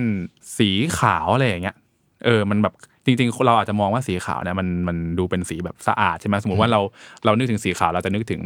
เอ่อชุดนักเรียนเอ่อเกี่ยวกับศาสนาหน่อยใช่ไหมเพราะว่ามันดูแบบเป็นเป็นสิ่งที่บริสุทธิ์อะไรเงี้ยแต่ว่าในในในหน้าประวัติศาสตร์เนี่ยย้อนกลับไปในหลายเป็นเกือบร้อยปีเนี่ยมันก็สีขาวมันก็เคยใช้ใน ในในในแง่ที่ร้ายเหมือนกันในแง่ลบเหมือนกันอะไรอย่างเงี้ยหรือในทางกลับกันสีดำที่เรามองว่าโอ้โหมันแบบดูเป็นขั้วตรงข้ามเนาะดูเป็นเรื่องที่แบบมันไม่ดีดูเป็นแบบปีศาจดูเป็นเรื่องของความเศร้าโศกเสียใจ แต่ว่าครั้งหนึ่งสีดำมันก็เคยแบบเออมีมีในความหมายที่มีนิ่งที่ดีเหมือนกันในแง่ของการแบบเออปลุกปลุกระดมหรือพลังความแข็งแกร่งอะไรอย่างเงี้ยเออก็ว่าว่าง่ายๆคือมันทุกทุกสีที่ในในเล่มมันจะมีอยู่ประมาณสิบสิบเอ็ดสีจริงๆมันคือสิบสีบวกกับสีลุ้งเป็นสิบเอ็ดอะไรเงี้ยครับ ก็พี่เตยก็จะเล่าให้ฟังว่าในแต่ละสีเนี่ย ถ้าย้อนกลับไปเนี่ยไล่ตั้งแต่โอ้มีตั้งแต่อาณาจักรโรมันไล่มาจนถึงแบบยุคเจ็ดศูนย์เยแปอะดศูนย์อะไรอย่างเงี้ย สีสีแต่ละสีเนี่ยมันบอกเล่าเรื่องอะไรบ้าง ยกมาสีหนึ่งเนี่ยสีแดงอะตอนอาณาจักรโรมันอาจจะมองเป็นแบบหนึ่งอืมแต่ว่าพอเวลาผ่านไปเข้าสู่ยุคต่างๆ หรือผ่านไปอยู่ในประเทศต่างๆ ความหมายเปลี่ยนอืมก็มีอะไรบริบทเปลี่ยนอะไรเงี้ยครับ ซึ่งผมว่าสนุกดีนะอืมอืมก็เป็น เรียกว่าหนังสือรวมจริง ๆ จะบอกว่ารวมเกตก็อาจจะได้ คือเออคือเออเอออย่างตอนใช่ World ใช่ War II มันอาจจะมีประเด็นที่แบบว่าใหญ่เชื่อมโยงเลยกับสงครามอืมมันจะเป็นอืมภาพที่แบบว่าโฟกัสมา แต่อันนี้มันเหมือนแบบเตยจะมีความแบบว่า เรียกว่าสนุกมือเขาแหละ ก็เหมือนแบบเออเออเหมือนแบบว่ามันพอมันตั้งต้นด้วยสีมันแบบสามารถพูดอะไรได้เยอะมากอืมอะไรมันก็เลยเหมือนแบบรวมเตยเขาก็ยังรวมสิ่งที่เหมือนแบบเขาสนใจเอามาไว้อืมซึ่งมันก็มีหลายแบบเนาะก็ตั้งแต่ เนี่ยยุคของราชวงศ์อืมหรือแบบเรื่องศึกสงครามก็แอบมีอยู่เหมือนกันอืมหรือแม้อืมแต่ความสนใจในด้านอื่นๆเช่นแบบวรรณกรรมหรืออะไรพวกเนี้ยอืมก็มีอยู่อะไรเงี้ยอืมซึ่งเราคิดว่าก็เป็นเล่มที่เป็นเป็นหนังสือหมวดประวัติศาสตร์อ่านสนุกที่เออแซลมอนทำออกมาเรื่อยๆอะไรเงี้ยถ้าถ้าถ้าเกิดอ่าน World War II แล้วรู้สึกว่าโอเค เราพอจะรับไหวละกับข้อมูลประมาณเนี้ยผมรู้สึกว่างั้นเล่มนี้ก็ไม่น่าจะยากมากเพราะอย่างที่ที่พี่กายบอกคือมันมันเป็นสมมติในบทหนึ่งสีหนึ่งอย่างเงี้ยมันก็ยังมี มันมันรวบรวมหลาย ๆ เรื่องเข้าด้วยกันอะไรเงี้ยมันอาจจะไม่ใช่เหมือนอย่างตอน World War II ที่แบบสมมติหนึ่งบทเนี่ยมันคือแบบประวัติศาสตร์ของญี่ปุ่นเล่าถึงเรื่องผู้หญิงของญี่ปุ่นในยุคนั้นมันเกิดอะไรขึ้นบ้างในช่วงสงครามโลกอะไรเงี้ยแต่ว่าอันนี้มันคือแบบอย่างเช่น ยกตัวอย่างอย่างสีส้มอย่างเงี้ยก็มีเล่าตั้งแต่แบบสีสีส้ส้มมกับผลส้มอะอืมอะไรมาก่อนอะไรเกิดก่อนอืมเออ เพราะว่าอะหรือเราเราเรียกสีส้มตามผลส้ม หรือว่าเราเรียกผลส้มอะตามสีส้มอืม เออ มันก็ดูเป็นแบบเหมือนคำถามไก่กับไข่เหมือนกัน แต่ว่าในบทนั้นก็ยังเล่าถึงว่าโอเค สีส้มในฐานะของสัญลักษณ์ของเนเธอร์แลนด์อะไรอย่างเงี้ยเอออะไรมันเป็นยังไง มันมีคือในหนึ่งสีเนี่ยมันมีเรื่องเล่าเยอะมากว่าอย่างนั้นแหละใช่คือเหมือนมันแบบอ่านตอนหนึ่งแล้วแบบรู้สึกว่าหลากหลาย แบบว่าไปแตะอืมหลาย ๆ เรื่องในใช่ใช่แต่ในใช่ใช่ในกรอบสีเดียวกันอะไรเงี้ยใช่แต่ว่าใช่เป็นแบบหลาย ๆ เรื่อง ก็รู้สึกว่าแบบครบรสดีครบรสชาติดีอืมอืมอืมอืมมันสีหนึ่งก็ตีความได้หลายใช่ความหมายอยู่แล้วเออเรื่ แล้อวงแล้วแล้วที่ตลกคือแบบบางสีหนึ่งอย่างเงี้ยมันมันตีความตรงแบบสุดขั้วห่างกันได้หมดเลยอะแบบเออแบบตอนตอนยุคหนึ่งมองว่าดีมากอีกยุคหนึ่งมองว่าโหสีนี้แย่มากเป็นตัวแทนของความเลวร้ายอะไรเงี้ยเออเออในบทเดียวกันใช่ใช่อะไรเงี้ยอืมครับ ก็เป็นเล่มที่อยากให้อ่านกันอืมแต่ว่าถ้าใครชอบ World War II อย่างดีบอกครับก็จะสนุกหรือใครยังไม่อยากอ่านเรื่องสงครามอะอ่านเล่มนี้ก็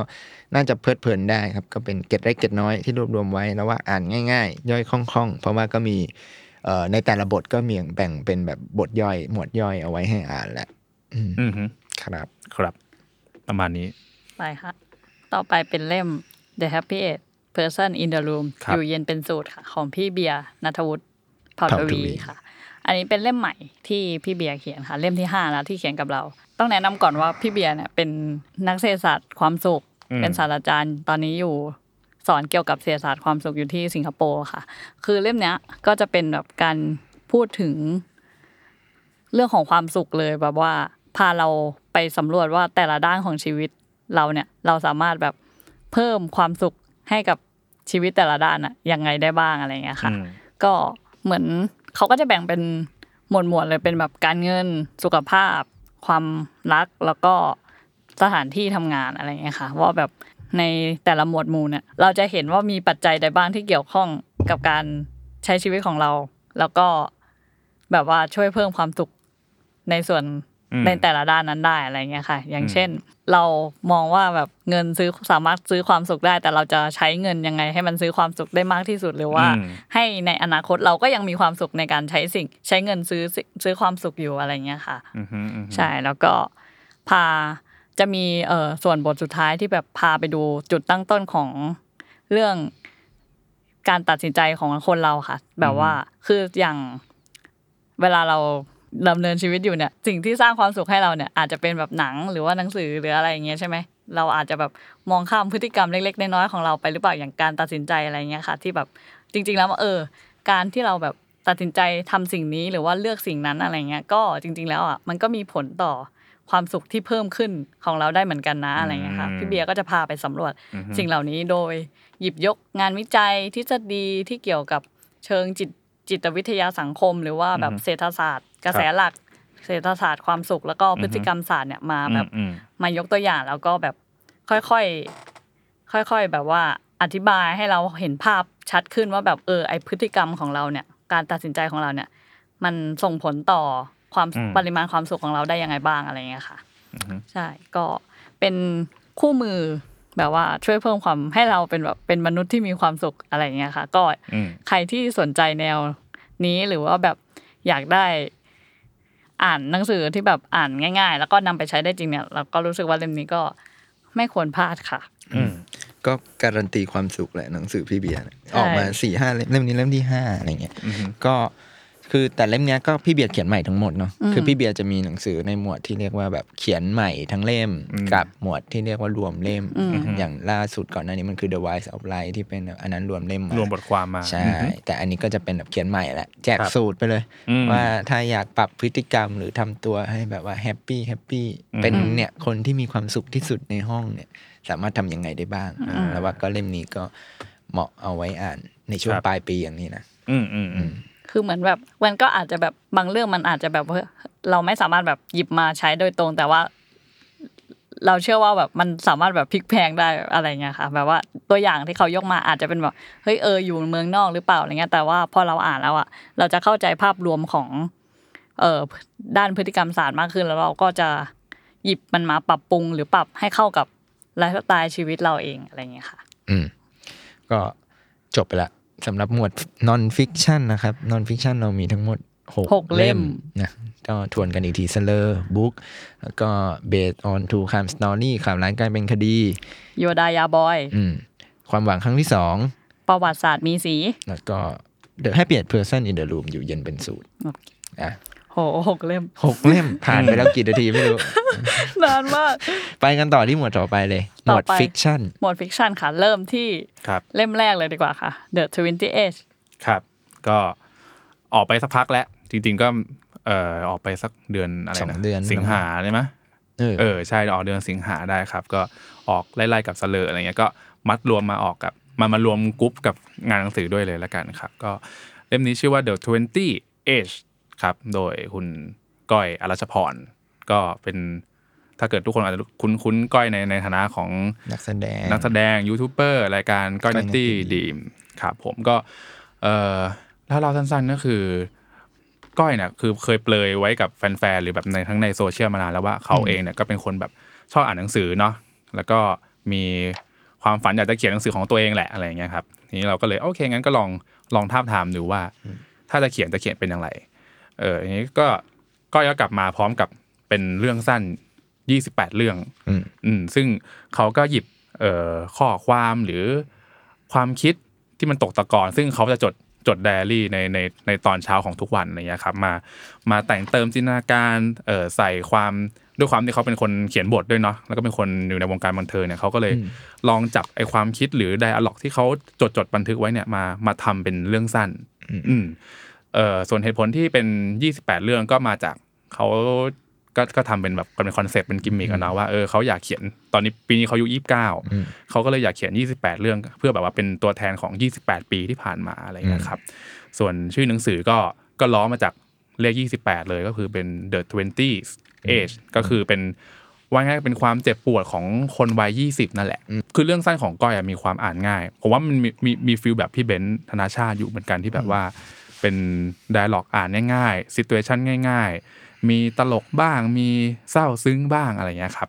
แต่ว่าโดยรวมๆแล้วผมมันผมว่ามันมีมวลของความเป็นแบบของคนวัยยี่สิบเข้าจะเข้าสามสิบอะมันมีมันเวลาคนเราปัญหาในในช่วงวัยนี้มันก็จะอาจจะเจอคล้ายๆกันเนาะเช่นแบบ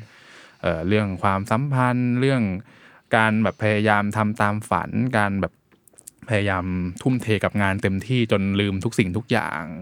เอ่อหรือความสัมพันธ์กับ ครอบครัวแต่เป็นพ่อเป็นแม่ การต้องการอยากได้รับการยอมรับจากคนรอบข้างจากเพื่อน หรือหรืออย่างในเคสของก้อยเนี่ยก้อยก้อยก็จะมีหยิบคืออ่านแล้วพอรู้แหละว่าอาจจะเป็นเรื่องของก้อยเองเลยเช่นแบบว่าการเออเป็นคนหน้ากล้องแล้วต้องต้องเจอกับกระแสจากคนข้างนอก เจอคอมเมนต์ใหม่ดีอะไรอย่างเงี้ยครับนั่นแหละก็คือก้อยก็เลยหยิบเหตุการณ์ทั้งหมดเนี่ยทั้งจากของตัวเองด้วย ทั้งจากของคนรอบข้างด้วยเนี่ย มาทำเป็นเรื่องสั้น 28 เรื่องนี้อืมอืมก็เป็นเรื่องสั้นที่เราว่าก็พูดกับ ยุคสมัยนี้เหมือนกันนะอืมด้วยความที่แบบก้อยก็ยังเนี่ยเพิ่ง 29 เองแล้วเราว่าก็หลายสิ่งหลายอย่างก็น่าจะยังคอนเน็กได้อยู่กับผู้อ่านหลายคนของเราครับ ก็เป็นรวมเรื่องสั้นที่อ่านง่ายอืมอืมอืมๆเป็นอีกเล่มที่ฝากเอาไว้ครับครับ เล่มที่ 8 ครับ คุณใหม่ entrepreneur อืมทำไมเมื่อกี้งงนิดหน่อยว่าทำไมมันจัดมาหมดฟิกชันอันนี้เออแต่อ๋ว่าอเพราะว่าแบบก็ก้อยก็เป็นแบบเออคนที่แบบ หลายหลายๆคนรู้จักอะไรอย่างเงี้ยอ่าเป็นคนในสื่อก็เลยแบบเชื่อต่มอโยงด้วยกันต่อด้วยออนเลยต่อด้วยคุณออนอ่าแต่จริง ๆ อันนี้ก็มีความฟิกชันอย่างที่ไหมจัดหมวดหมู่ไว้เหมือนกันเพราะว่าออนเนี่ยอ่าหลายคนรู้จักอยู่แล้วว่าออนเป็นศิลปิน ดารา นักแสดงนักร้องไอ้ใหม่คำอะไร นั่นแหละครับอืมแล้วทีเนี้ยออนเนี่ยก็เหมือนแบบว่าเมื่อประมาณปีสองปีที่แล้วอ่าเขาเพิ่ง ออกจากการเป็นศิลปินไอดอลอะไรเงี้ยอืมก็เหมือนแบบว่าหลังจากนั้นก็เลือกเส้นทางชีวิตของตัวเองแหละจะทำอะไรได้บ้างอะไรเงี้ยแล้วเขาก็อืมคิดว่าเออเขาอยากทำธุรกิจของตัวเอง อยากอืมทำเป็นศิลปินนี่แหละ แต่อืมว่าอยากรันทุกอย่างด้วยตัวเองเปิดดูบริษัทเองอะไรอย่างงี้ ใช่แล้วก็เลยเป็นมาเป็นที่มาว่าเอ้ยงั้นคือออนมีเปิดบริษัทของตัวเองชื่อยูนิคอืมแล้วก็เหมือนแบบว่าพอออนทำยูนิคเนี่ยออนก็มาคุยกับพวกเราว่าเอ้ยเขาอยากทำ โฟโต้บุ๊กสักเล่มหนึ่งที่อืมเหมือนแบบว่าสะท้อนภาพอืมชีวิตของตัวเองหลังจากจบ เส้นทางการเป็นไอดอลอืมแล้วอืมอะไรเงี้ยอืมก็อาจจะคล้ายๆของก้อยนะก้อยก็เป็นเหมือนแบบบันทึกในช่วงวัย 28 ปีที่ผ่านมาอ่าครับของออนก็เป็นเหมือนแบบจุดเริ่มต้นชีวิตใหม่อืมที่ต้องดำเนินทุกมาอย่างทำทุกด้วยอย่างตัวเองเองแล้วเออออะไรอย่างเงี้ยเออมันก็เลยเป็นที่มาของ entrepreneur อืมซึ่งการตั้งชื่อเนี่ยมันก็ล้อมาจากศัพท์ทางธุรกิจไอ้ entrepreneur ผู้ประกอบการใช่เจ้าของธุรกิจของตัวเองใช่อะไรอย่างงี้อันนี้ก็เลยเหมือนแบบล้อว่าเอามันเป็นผู้ประกอบการเหมือนกันแต่เป็นแบบทำทุกอย่างด้วยตัวเองจริงเออๆในเล่มมันก็จะเป็น photobook ที่เอากิมมิคการทำงานมาใช้เราแบ่งออกเป็น 4 อาชีพหนึ่งครับก็คือผู้บริหารอันนี้ตรงตัวเลยอ่าก็ก่อนต้องมาเป็นผู้บริหารของอืมยูนิคอยู่แล้ว ก็เหมือนอืมแบบว่าเราจำลองดูว่าผู้บริหารในหนึ่งวันเนี่ยมันต้องเจอกับอะไรบ้างอ่าการประชุมการครับ meeting การคอยตอบอีเมล การเซ็นจดหมายให้เลขานู่นนี่นั่นโน่นหมวดที่สองที่เป็นก็จะเป็นแบบว่าก็เลขานี่แหละเพราะว่าออนก็จะต้องคอยแบบว่าเช็คคิวเช็คนู่นเช็คนี่ให้กับ คุณวัชนันท์ซึ่งก็คือตัวเองอีกทีหนึ่งอืมว่าจะดีลได้ไหมคอยเตือนอืมนู่นนี่นั่นโน่นครับอาชีพที่ 3 ก็จะเป็นเหมือนแบบกราฟิกดีไซเนอ Designer ร์ใช่เพราะออนก็จะทำงานเกี่ยวกับงานสร้างสรรค์อะมันก็ภาพลักษณ์เออด้วยภาพลักษณ์อะไรอย่างงี้ก็จะอืมต้องมีการดูแลนู่นนี่นั่นโน่นเออแต่งหน้าแต่งกายใช่ว่าไปเช็คคุณภาพ หรือว่าเช็คว่าแต่งหน้าโอเคหรือยังเออดีไม่ดีหรือยัง artwork ไงรูปถ่ายของตัวเองเป็นไงอะไรอย่างเงี้ยใช่ก็ต้องเช็คคุณภาพพวกนี้แล้วก็ครับสุดท้ายก็จะเป็น maidก็จะเป็นอ่าเหมือนแบบว่าทุกบริษัทจะต้องมีตำแหน่งนี้อยู่เสมออะไรเงี้ยอืมซึ่งก่อนก็รู้สึกว่าเอออันสิ่งเนี้ยก็จำเป็นต้องมีเหมือนกัน เพราะว่าก็ในทางหนึ่งมันก็ตรงตัวเลยคอยชำระคอยจัดการดูแลความเป็นอยู่นะความเป็นอยู่อืมให้เรียบร้อย แต่ในทางหนึ่งก็เหมือนแบบต้องคอย ชำระสิ่งที่แบบวุ่นวายครับในแต่ละวันให้มันจบไป ก็เหมือนอือฮึแบบว่าเป็นภาพรวมว่าถ้าเออเนี่ยยูนิคหรื Entrepreneur เนี่ยเป็นครับถูกตีความเป็น photobook เนี่ยมันจะเป็นยังไงได้บ้าง ซึ่งก็อันเนี้ยก็อืมออกมาเป็นหนังสือที่ชื่อเดียวกันนั่นแหละครับ ชื่อ Entrepreneur ครับซึ่งเอ่อเราจะทำออกมา 2 รูปแบบอืมหนึ่งก็คือมเป็นหนังสือ photobook อย่างเดียวเลย pure ๆ ก็ครับคือเอาไปดูรูปกันแบบเน้นๆ อันเนี้ยดูได้ไม่มีปัญหาจัดพิมพ์เป็นแบบเย็บกี่อย่างดีอืมแหกดูได้เต็มที่หมายถึงว่ากลางกลางหนังสือได้แบบว่า180องศาเลย ใช่ กับอีกแบบหนึ่งก็คือยังมีหนังสืออยู่ แต่ว่าเราจัดทำเป็น box set อ่าซึ่ง box set เนี่ยก็มีโอ้โหของมากมายเลยพูดกันไม่จบไม่สิ้น มีโปสเตอร์ มีครับสิ่งที่เราทำเป็นเหมือนแบบกิมมิคของออฟฟิศอีกเช่นบัตรตอกงานอ่า photocard บัตรพนักงานเอ่อมี Pay สติก slip เออเออเออแล้วก็ของที่เราแถมให้อีกอย่างเช่นเอ่อพวงกุญแจอืม กระเป๋าอืมโอ้โหโอ้โห เรียกว่ามากมายมีทุกอย่างมากมายเป็นครับแบบว่า box set ที่แบบว่าเนี่ยเสมือนว่าคุณเป็นหนึ่งในพนักงานของอ่า Entrepreneur นั่นแหละครับ ก็ครับแบบว่า ซึ่งเราไม่แน่ใจว่าเทปนี้มัน on air วันไหน แต่ว่าเออสำหรับผู้ที่ ซื้อ box set 300ออเดอร์แรกเนี่ยเออจะได้รับสิทธิ์ fan meet กับออนด้วย ซึ่งอ่าโอ้โหของ e x c l u s i v e มากมายเต็มไปหมด อันเนี้ยอืมสามารถติดใครที่เพิ่งมาฟังแล้วเป็นแฟนคลับออนเนี่ยสามารถไปอืมเช็ครายละเอียดได้ในเพจ Salmon Books นะคครัรับบว่าตอนเนี้ยเต็มหรือยังอืมก็ถ้าใครอยากไปเข้าร่วมเนี่ย ก็ครับรีบว่าอย่าช้าดีกว่า เพราะว่าอืมออเดออืร์มก็มีจำนวนจำกัดครับครับก็ไปะอันนี้ก็คือ Entrepreneur ครับครับเล่มที่เก้าอะไรเล่มที่เก้าก็ อย่างต่อจาก Entrepreneur ก็ดูแบบเป็นโปรเจกต์เนาะเป็นโปรเจกต์เราก็เลยเล่มที่เก้าเราก็จะเป็น Friendshit เพื่อนโคตรชิดมิตรแม่งสนิทก็เป็นโปรเจกต์เหมือนกันอืมที่เราทำ collab collab กับอือฮึ GDH กับภาพยนตร์เรื่องเพื่อนไม่สนิทอืมของคุณอัตตาเหมวดี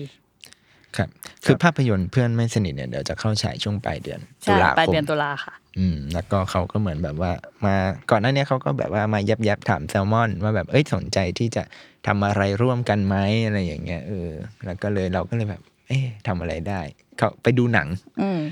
พอไปดูหนังเนี่ย เราก็เห็นคนหนึ่งที่เป็นที่คุ้นหน้า คุ้นคุ้นตาตา คุ้นเสียง เออเขาคนนั้นก็คือ คุณศิราสิมีอืมหนึ่งในโฮสต์รายการ15 minute w a i t e d นั่นเองครับอืมก็พอเราเห็นแก๊ปเนี่ย เราก็รู้สึกว่าเฮ้ยทำหนังสือได้ว่ะ แต่ถามว่าหนังสือเล่มเนี้ยมันเกี่ยวกับหนังเพื่อนไม่สนิทไหมเนี่ย ก็ตอบเลยว่า ไม่ไม่อาจจะเกี่ยวกันด้วยความที่เป็นแบบเรื่องของเพื่อนเรื่องของมิตรภาพนะที่แบบตัวหนังได้แบบอืมพยายามจะสื่อสารแต่ว่าเราอะก็หยิบ คำว่าเพื่อนไม่สไม่นิสทนิทเนี่ยมาเล่าในอีกวิธีนึงอืมซึ่งก็เป็นแบบ how to อันเฟนเพื่อนในชีวิตจริง ใช่ก็คือทำจะตัวแบบให้เพื่อนแบบไม่สนิทกับเอเราอเนี่ย ให้แบบเลิกคบเราอะไรเงี้ยเออซึ่งจะมีใครทำนอกจากคุณศิละใช่เออคือหนังสือเล่มเนี้ยต้องบอกก่อนเลยนะครับว่า คือเราเราคิดว่าคนที่ฟัง s ซ l m o n Say เนี่ยน่าจะเป็นคนที่ฟัง s ซ l m o n Podcast อยู่แล้วอืมแล้วก็อาจจะเคยฟัง 15 Minute Wasted อยู่แล้วอืมใครที่ฟัง 15 Minute Wasted เนี่ยผมคิดว่าเขาน่าจะคุ้นชินดี ว่าคุณแก๊ปเป็นคนยังไงใช่แต่คนที่ไม่เคยฟังเนี่ยอืมแล้วแบบบังเอิญว่าแบบมาฟัง s ซ l m o n Say หรือเป็นแบบแฟนคลับพวกเรา แล้วไม่ได้ฟัง15 Minute เนี่ยเราก็บอกเลยว่า อย่าคาดหวังในสาระของของผู้ชายคนนี้เพราะคุณแก๊ปเนี่ยเรียกได้ว่าเป็นคนที่เรียกว่าบันเทิงเต็มที่ happy ตลอดเต็มเวลาร้อยหนังสือเล่มนี้มันก็เลยเหมือนแบบเป็นรวม how to เนาะ how to วิธีปฏิบัติตัวให้เพื่อนเลิกคบ ใช่ เป็นแบบสี่สิบข้อว่าแบบถ้าเราทำพฤติกรรมเหล่าเนี้ยเพื่อนจะแบบว่า ไม่จอยกับเราแน่ใช่ เช่น เอ่อๆทักคำว่ามึง อืมแล้วหายหายไปไปเออเราตอบในสามสองหนึ่งปุ๊บเราตอบเลย แต่ว่าเออเพื่อนหายไปแล้วเออไม่ตอบ เราก็จะแบบเกิดอาการค้างตึงว่าแบบอืม เขาจะพิมพ์อะไร เขาจะพูดเรื่องอะไรอืมเราจะเกิดความสงสัยอืมท้องไส้ปั่นป่วน ไม่ตอบสักทีอืมทั้งทั้งๆที่เราก็ตอบในเวลาอันรวดเร็วอืมใช่ หรือเพื่อนนัดสิบเอ็ดโมงแต่เรามาสิบเอ็ดโมงเราเพิ่งตื่น โอ้โหชื่นใจเลยเพื่อนถามเพื่อนโทรถาม ว่าอยู่ไหนแล้ว เออ มึงตอบว่า BTS แล้ว เออ แต่ว่าเสียงนี่มันกดชักโครกเลยนะเสียงเงียบเสียงแบบเออไม่มี การ traffic การเดินทางอะไรใดอืมนั่นแหละครับ ก็เราคิดว่ามันเป็นรวมพฤติกรรม ที่อะในทางหนึ่งมันคือทำแบบเนี้ยมันเพื่อนจะเลิกคบ แต่ถ้าใครรู้สึกว่าเฮ้ยชีวิตเราขาดเพื่อนไม่ได้ ก็ดูเอาไว้เป็น guideline ได้ว่าๆว่าอย่าไปทำตัวแบบนี้ใส่ใครเออเพื่อนอาจจะไม่พอใจหรือรู้สึกหงุนงิดเราก็ได้อะไรอย่างนี้ ใช่ ก็เป็นหนังสือที่เอาไว้แจกให้เพื่อนได้ เพื่อนสู่เพื่อน เอาไว้ให้เพื่อนที่เรารักอ่านเพื่อนรักเราแล้วเพื่อนอาจจะเลิกคบเราเพราะหนังสือเล่มนี้ แต่ว่าอืมเนี่ยพออะแต่พอเราเล่าเนี่ยว่าแบบเออมันมีวิธีนี้ใช่ไหมมันมีแบบว่า พฤติกรรมว่าแบบทักว่ามึงแล้วหายไป แต่ว่าหลายคนอาจจะสงสัยว่า เอ๊ะ แล้วคุณศิระสิมมีเนี่ยเขาเล่าประมาณไหน มันจะเล่ายังไงอะไรเงี้ย ก็ขอบอกเลยว่าเหนือความคาดหมาย จริง คุณจะคาดเดาไม่ได้ว่าแบบเขาจะลงดีเทลว่า เรื่องเกี่ยวกับการทักว่ามึงแล้วหายไปยังไงบ้าง คือหัวข้อเนี่ยอาจจะเป็นสิ่งที่บางคนก็รู้สึกว่าเฮ้ยเราก็ทำอืมไม่แปลกใจ แต่ขอบอกเลยว่า ทีเด็ดมันอยู่ที่เนื้อหา คุณต้องอ่านเท่านั้นอืมคุณถึงจะรู้ว่าทีเด็ดอืมของหนังสือเล่มนี้มันคืออะไรเนี่ยคุณใหม่นั่งนึกแล้วขำจัดรายการต่อไม่ได้แล้วไม่ได้แล้วหยุดไม่ได้อ๋อที่สำคัญในเล่มมีภาพประกอบด้วยอ่าใช่เป็น how to ที่มีภาพประกอบ ครบรถและ ยิ่งคุณอ่านและยิ่งดูภาพประกอบ หยุดไม่ได้ ซึ่งเราอาจจะมีเทปที่แบบชวนคุณแก้มมาอธิบายกันเลยนะว่าทำไมบางรูปเนี่ยเขาต้องทำแบบนี้ เรียกว่าคีเอทตั้งแต่เนื้อหายันภาพประกอบเลยอ๋อแล้วพิเศษคือภาพประกอบเนี่ยก็ได้น้องนักแสดงๆนักแสดงในเรื่องมาเป็นแบบถ่ายภาพทำทำ how to ให้เป็นแบบอืมออกมาทางภาพด้วย เรียกว่า สงสารสงสารจริสงงสารน้องว่าเขาทำอะไรอย่างนี้นะเพราะเออแต่ละข้อก็คือแบบว่าๆตอนที่เราต้องไปบีบน้องว่าน้องทำอะไรเนี่ยน้องน่าจะทำหน้างงว่าฮะทำไมพี่นะพี่ ชวนกูมาทำอะไรเนี่ยเออ เลิกคบพี่ทันไหมเออ นี่ อะแต่ว่าหนังสือเล่มเนี้ยนอกจาก how to ของแก p เนี่ยมันยังมีอีกส่วนหนึ่งที่เป็นแบบว่าแถมมาในเล่มอืมนั่นก็คือเพื่อนไม่สนิทเนี่ยเขามีโอ้เขาเรียกว่ามีโปรเจกต์มากมายเลยอืมหนึ่งในนั้นคือโครงการเขียนให้จึ้งถึงเพื่อนไม่สนิท เป็นแบบว่าให้น้องๆนักศึกษาทางบ้านเนี่ยเขียนบทความที่เหมือนแบบเนี่ยตีโจทย์มาว่าถ้าเราจะเขียนให้จึ้งถึงเพื่อนไม่สนิทเนี่ย เขียนยังไงได้บ้างอ่าอะไรเงี้ยแล้วใช่ก็เหมือนแบบมีการประกวดกันจริง ๆ จังๆ แจกอืมรางวัล ซึ่ง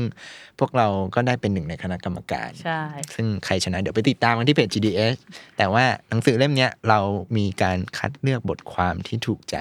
ใช่คณะถูกใจกรรมเราการแล้วมาคิดว่าแบบเข้ากับ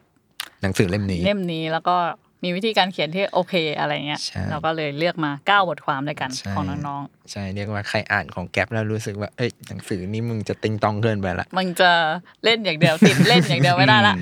ก็มีทีเด็ดอีกอก็ยู่มีที่ผลส่วนงานจริงของน้องใช่ ส่วนจริงจังอยู่ใช่ก็คือถือว่าแบบหลาย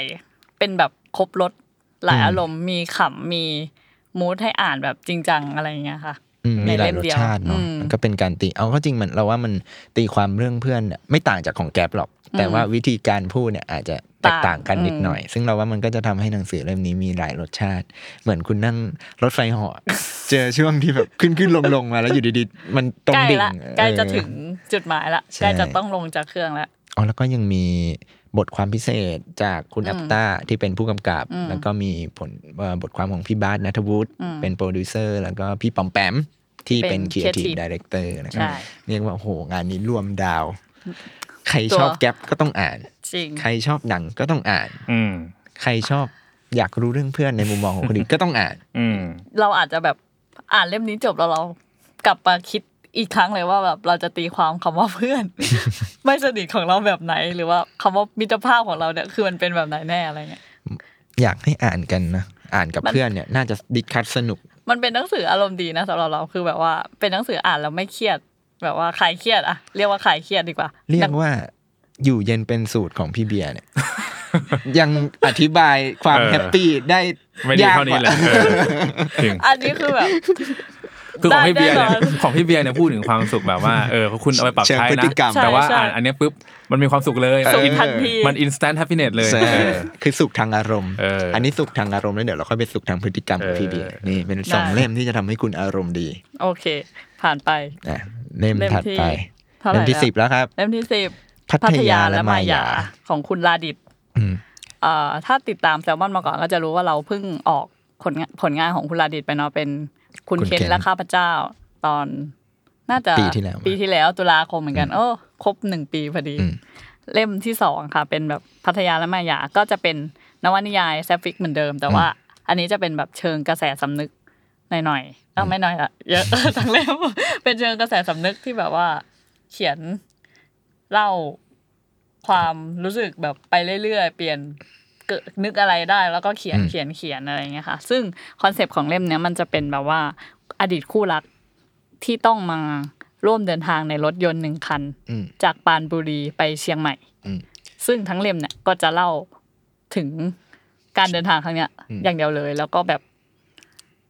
เล่า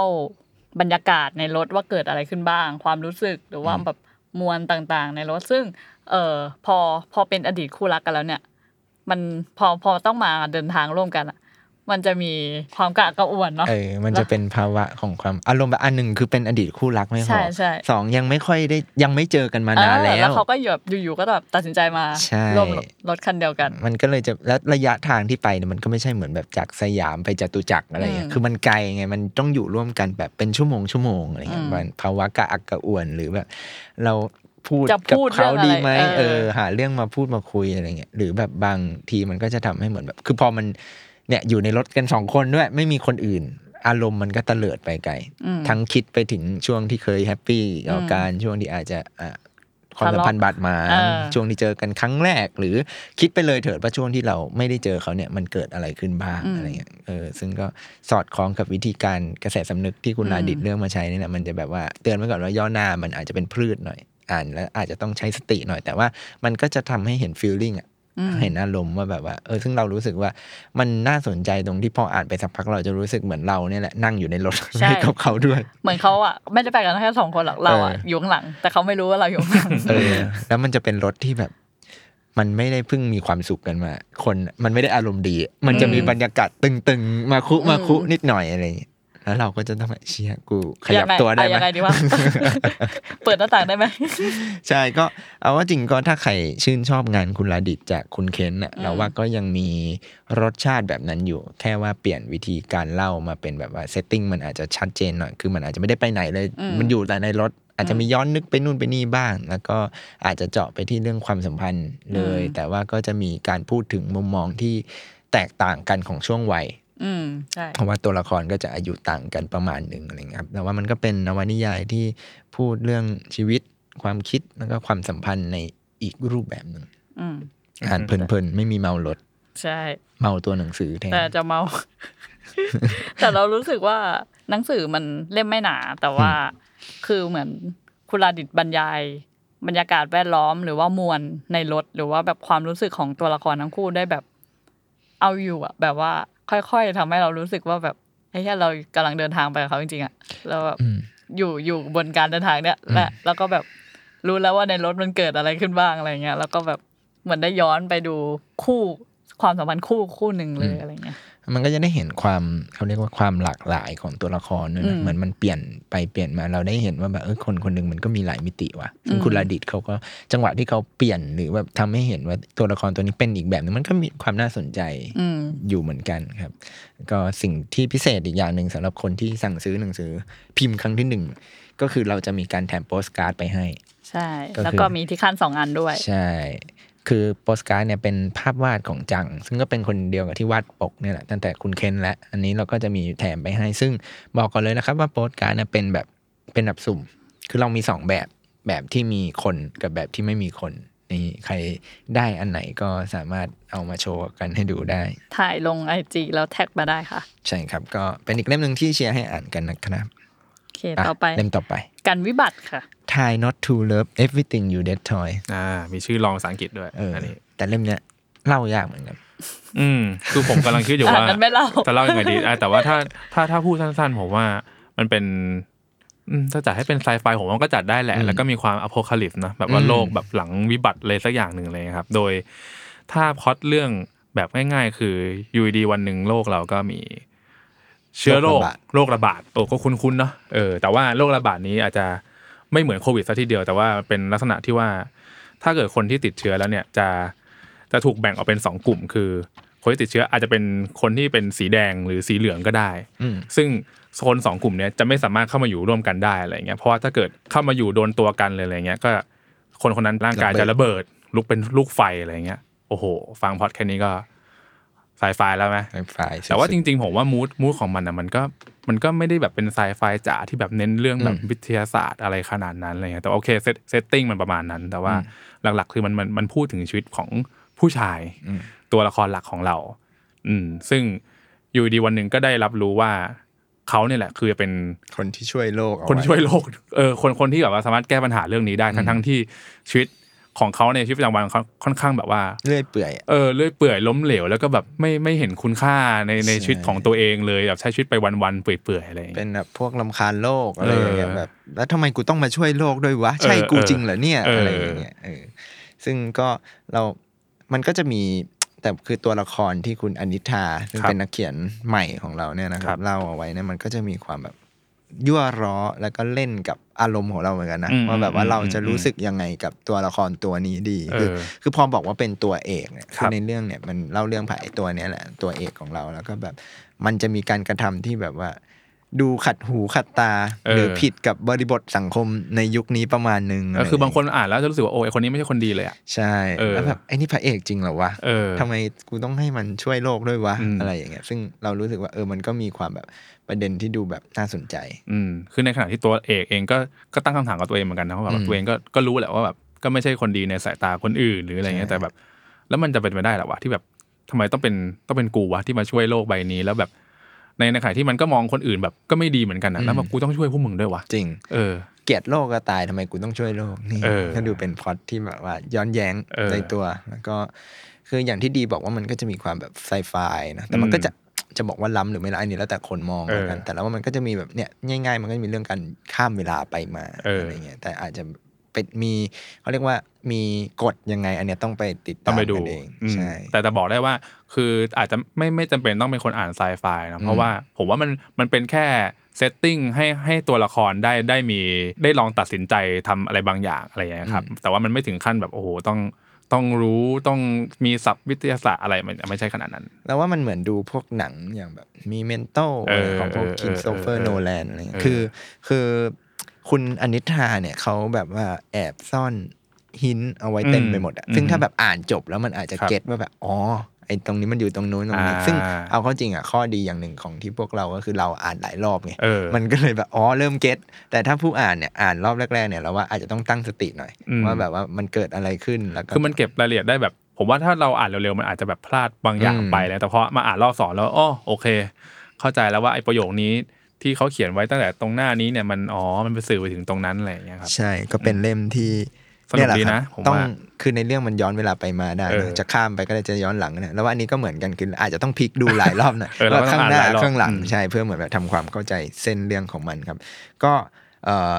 เผื่อคนยังไม่เก็ตว่าเอ๊ะแล้ววิธีการเล่าเรื่องเป็นไงเราเปรียบอย่างนี้ดีกว่าว่าถ้าใครชอบงานของพวกแบบจิรัตน์ประเสริฐทรัพย์อืมเอ่อวันนมณีครับที่เพิ่งออกไปเมื่อปีก่อนๆอะไรครับครับหรือมินท์นริศพงศ์บางอืมเรื่องอะไรเงี้ยก็สามารถหยิบเล่มเนี้ยขึ้นมาอ่านได้แล้วว่าอืมลีลาเขามีความแบบ ผสมงานของคนละ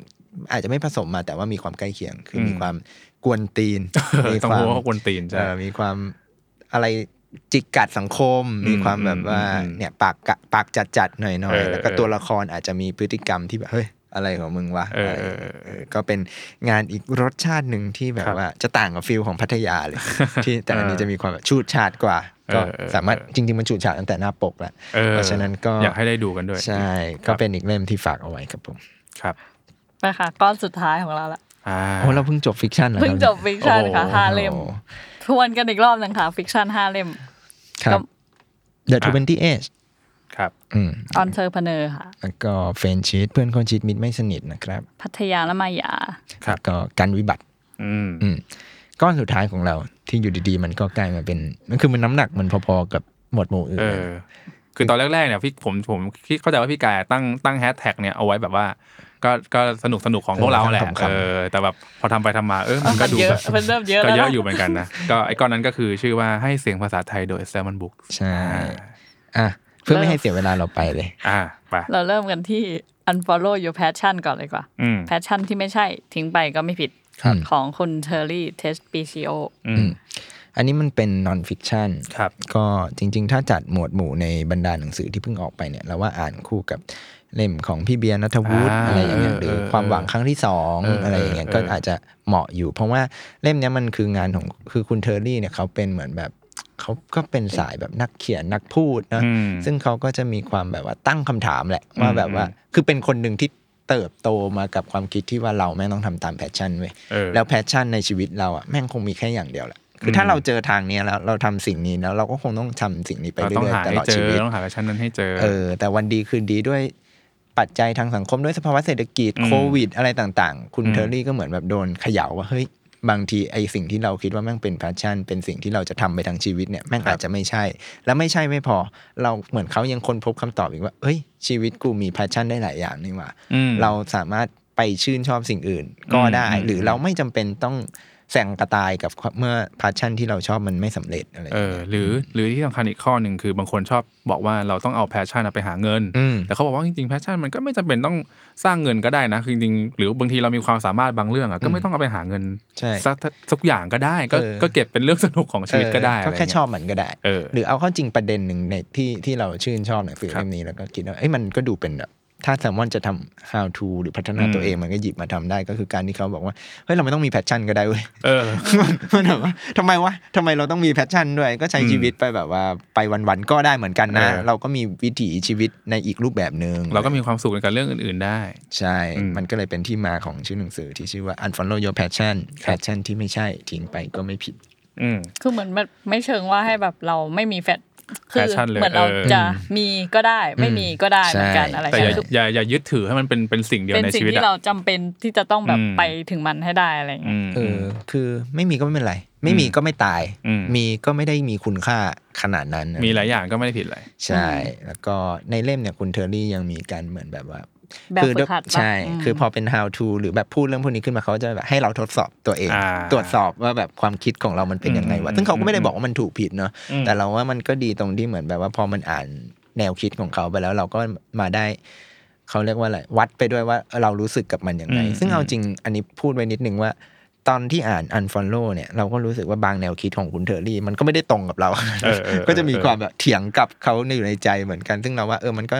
ข้อดีของของสิ่งที่พอมันมีบททดสอบอะครับมันก็เลยเหมือนแบบเราได้ตรวจสอบตัวเองไปเลยว่าแบบในแต่ละบทเรารู้สึกกับมันยังไง อืมอืมอืมมี part ที่ชอบก็คือเรื่องของคอมฟอร์ z โซนแบบว่าอืมอืมอืมก็เป็นคนหนึ่งที่ตั้งคำถามเหมือนกันว่า เอ๊ะ ถ้าเราคอมฟอร์ z โซนกับการอยู่ตรงเนี้ยอ่าแล้วแบบเราต้องเชื่อ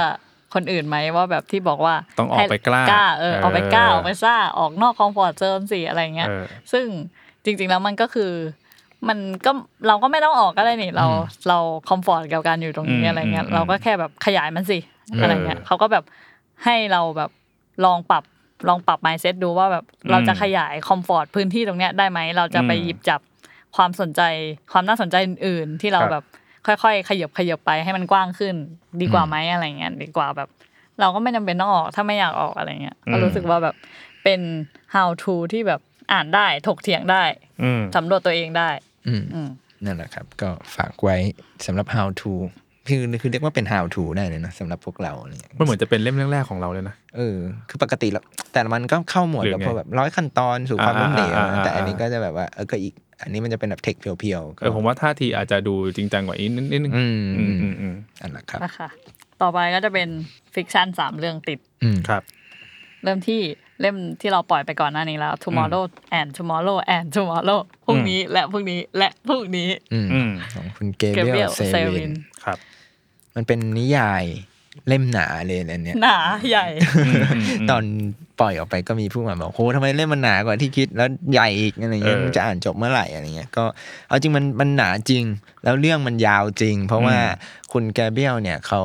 เล่าเรื่องของกลุ่มวัยรุ่นที่เหมือนแบบได้รู้จักกันตั้งแต่อายุแบบสิบ10กว่าขวบอืมตั้งแต่10ขวบเด็กๆเลยเออ10แบขวบใช่จนแบบ เล่นเหมือนแบบอยู่โรงพยาบาลเข้าอืมโรงพยาบาลกันครับตัวเอกสองคนแซมกับเซดี้เนี่ยเข้าโรงพยาบาลแล้วก็แบบได้เล่นเกมด้วยกันตั้งแต่เด็กแล้วก็แยกย้ายมีปัญหาทะเลาะเบาะแว้งกันไปตามทาง ไปแยกกันไปเติบโตอืมแล้ววันดีคืนดีในช่วงที่แบบว่าทั้งคู่อยู่ในวัยเรียนมหาลัยก็เจอกันโดยบังเอิญอะไรเงี้ยแล้วเหมือนแบบว่าเซดี้ก็ทักว่าเฮ้ยยังเล่นเกมอยู่ไหมพอดีตอนเนี้ยแบบว่า เหมือนทดลองทำเกมส่งอาจารย์แล้วแบบใช่เออเออ ให้ลองไปเล่นดูอะไรเออแล้วเงี้ยแซมก็แบบไปเล่นดู แล้วก็เหมือนแบบมีจุด spark joy ว่าแบบว่าเฮ้ยเรากลับมาทำเกมไหมอะไรเงี้ยเราทำเกมกันดีกว่าเพราะแซมเองก็เป็นคนหนึ่งที่ชอบเกม แล้วก็มีความสนใจในการที่จะแบบสร้างเกมดู ซึ่งอันเนี้ยมันเล่าเรื่องตั้งแต่ยุคแบบประมาณ 90 เนาะใช่ซึ่งมันลากยาวเลยครับคุณผู้ฟังเพราะว่าเนี่ย 90 แล้วเดี๋ยวเขาก็จะเล่าไปอีกประมาณแบบ 10 20 ปีเลยอะตั้งแต่อืมยุคที่แบบว่าอะพอเนี่ยเจอกันแล้วก็รวมตัวกันสร้างเกมแล้วเนี่ยไปจนถึงจุดที่แบบว่าบันดีคืนดีก็แบบว่าได้รับ ความนิยมอืมจนเติบโตเป็นบริษัทเกม แล้วก็เหมือนแบบว่าเล่าเรื่องคู่กันไปว่าแบบพอเขามีชื่อเสียงแล้ว เรื่องหลังจากนั้นมันจะเป็นยังไงต่ออืมคือเหมือนมันแบบเล่าชีวิตกว่าสามสิบปีของคนคนหนึ่งเลย ตั้งแต่เด็กยาวมาจนถึงแบบเป็นผู้ใหญ่เติบโตทำงาน แล้วก็แบบ คือมันมีคือมันนานมาก ใช่มันแบบอันเนี้ยตั้งแต่เป็นเด็กเป็นวัยรุ่นหัวร้อนเออจนแบบว่าต้องมาแบบบริหารคนเออบต้องริหารงานจัดการนู่นนี่นั่นอะไรใช่เงี้ยต้องมามีครอบครัวของตัวเองอะไรอย่างเงี้ยคือมันเป็นแบบหนังสือที่จะบอกว่าเล่าเรื่องช่วงชีวิตของคนคนหนึ่งคือแบบชีวิตพาร์ทใหญ่ ๆ ของคนคนหนึ่งได้เลยครับ มันเลยจำเป็นต้องหนาขนาดนี้อืมนะแต่สิ่งที่เราอยากพูดอีกนิดหน่อยก็คือ เมื่อกี้เราพูดกันว่ามันเป็นเรื่องของกลุ่มคนทำเกม กลุ่มคนเล่นเกม แต่หนังสือเล่มเนี้ยเอาเข้าจริงแล้วมันไม่จำเป็นเลยว่าคุณต้องชอบเกมแล้วจะอ่านได้ หรือคุณไม่อินเกมแล้วก็ไม่อ่านเลยเพราะว่าเอาเข้าจริงหนังสือเล่มเนี้ยมันเป็นนิยายที่ว่าด้วยความสัมพันธ์ ความรักมิตรภาพ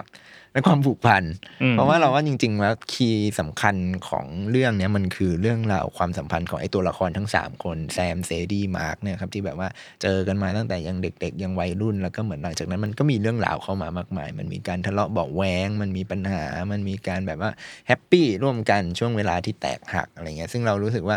คุณ Gabrielle เนี่ยมีความแบบว่าโอ้โหเล่าเรื่องเก่ง ประมาณหนึ่งเลยเพราะอย่างที่หมายพูดเมื่อกี้แบบโหนี่มันเล่าเรื่องตั้งสามสิบปีนะเว้ยมันจะทำให้คนอ่านอย่างเราตามไปได้ยังไง เรารู้สึกว่า เออมันก็มีความแบบว่าเติบโตไปพร้อมๆกันอะเหมือนแบบอารมณ์แบบเวลาเราเล่นเกมตะลุยด่าน เราต้องผ่านด่านไปเรื่อยๆ แล้วค่อยมาเจอบอสอะไรเงี้ยเราว่านิยายเรื่องเนี้ยมันก็เป็นอารมณ์ประมาณนี้เหมือนกันคือเหมือนแบบว่าเราจะได้ติดตามชีวิตของตัวละครกลุ่มหนึ่งไป ดูว่าพวกเขาจะแก้ไขปัญหายังไง แล้วผ่านแต่ละด่านไปยังไงได้บ้างอะไรอย่างเงี้ย เสริมจากพี่กายก็คือวิธีการเล่าของเขาอะเขาจะแบ่งเป็นเขาแบ่งแชปเตอร์เป็นแบบเหมือนเกมเกมเออ เราก็เลยรู้สึกว่า คือเขาแบบเขาใส่เนื้อหาในแต่ละบทที่เขาแบ่งอะได้แบบถูกแบบว่า ค่อยๆพาเราค่อยๆบี้ค่อยแบบพาเราไปถึงส่วนส่วนนี้อะไรเงี้ย ภาคนี้ของชีวิตอะไรเงี้ยเป็นก็อืม โหบอกไม่ถูกแต่ว่า อยากให้ทุกคนชได้อบอ่านเออชื่นชอบมากแบบว่า มันมี มันจะมีบทหนึ่งที่แบบ เราอยากให้ทุกคนไปถึงมากมันแบบว่า การเขียนของเขาแม่งแบบโอ้โหไม่ไหวว่ะอ่านเราอ่านสองสามรอบเราก็รู้สึกแบบเดิมแบบว่ามันมันกินใจอะคือมันเป็นเล่มที่หนา แต่ว่าถ้าถ้าใครมีอยู่ในมือหรือว่าตั้งใจจะซื้ออะเราเชียร์ว่าอยากให้อ่านให้จบอืมเพราะว่าหมัดเด็ดของคุณแกเบียลเนี่ยมันคือการต้อง อ่านอ่านทั้งหมดจใช่ริง ๆอะมันคือแบบถึงจะเห็นหรือจะเก็ตว่าแบบเขากำลังจะเล่าเรื่องอะไรอะไรอย่างเงี้ยครับแต่ถามว่าเออแต่เรื่องเขาอะมันไม่ได้แบบว่าต้องอ่านบทสุดท้ายแล้วถึงจะสนุกนะเรารู้สึกว่าระหว่างทางมันก็สนุกในในแบบของมัน เพียงแต่ว่าเขาจะมีเขาเรียกว่าหมัดหมัดหมัดฮุกเด็ดของเขาที่แบบว่าเตรียมเอาไว้อืมซึ่งเนี่ยแหละครับ พูดไม่ได้ ต้องอ่านเองเท่านั้นเป็นจริงเล่มที่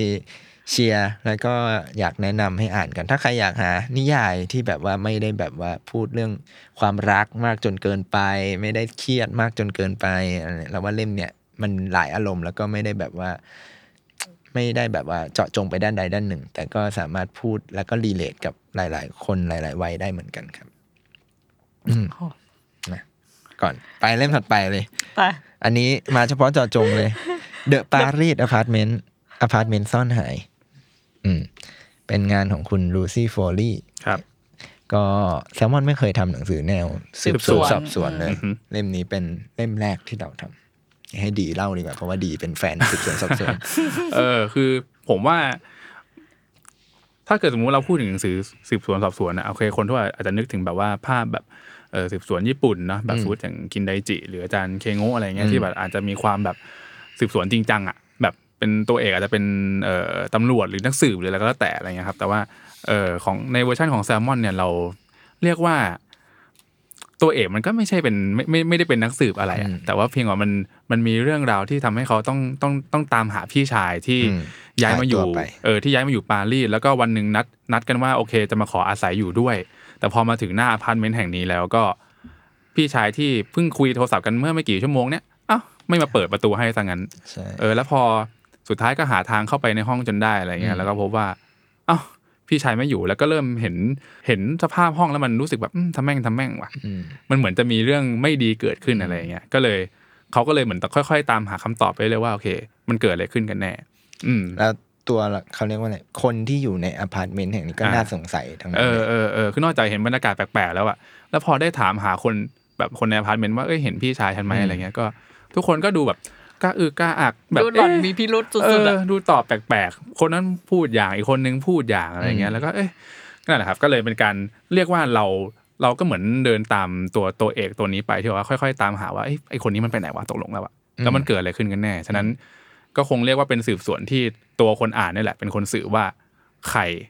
เหมือนเก็บเออข้อมูลไปพร้อม ๆ กับตัวละครหลักใช่ว่าแบบได้รู้ไปพร้อม ๆ กันเพราะว่าเออคุณลูซี่ก็ใช้อีกวิธีหนึ่งในการเล่าก็คือเหมือนแบบว่าตัดสลับมุมมองเออก็คือจะไม่ได้อยู่แค่แบบว่าตัวนางเอกอย่างเดียวใช่เท่านั้นเราจะได้เห็นว่าเอ้ยไอ้ตัวละครอื่นมันที่อยู่ในอพาร์ตเมนต์อะไรเงี้ยหรือคิดและรู้สึกยังไง เอออะไรเงี้ยครับ เพราะว่าเอ๊ะไอไอไอตัวผู้ชายที่พี่ชายมันหายไปไหนนะแล้วอืมมันมันเหมือนจะมีคนทำอะไรกับพี่ชายคนนี้แล้วใครอืมใครเป็นคนนั้นหรืออะไรอย่างเงี้ยครับ ใครมีพิรุษเออ แล้วทุกแล้วแล้วทุกคนก็ดูแบบเหมือนเหมือนจะมีแรงจูงใจกันหมดอ่าเวลาเราอืมพูดถึงแนวสืบสวนใช่ไหมใช่เราต้องหาว่าไอ้คนไหนจะมีแรงจูงใจที่แบบจะมาทำเรื่องแบบนี้นะอะไรใช่อย่างเงี้ยนั่นแหละครับผมว่าก็เลยคิดว่าน่าจะเป็นสืบสวนแนว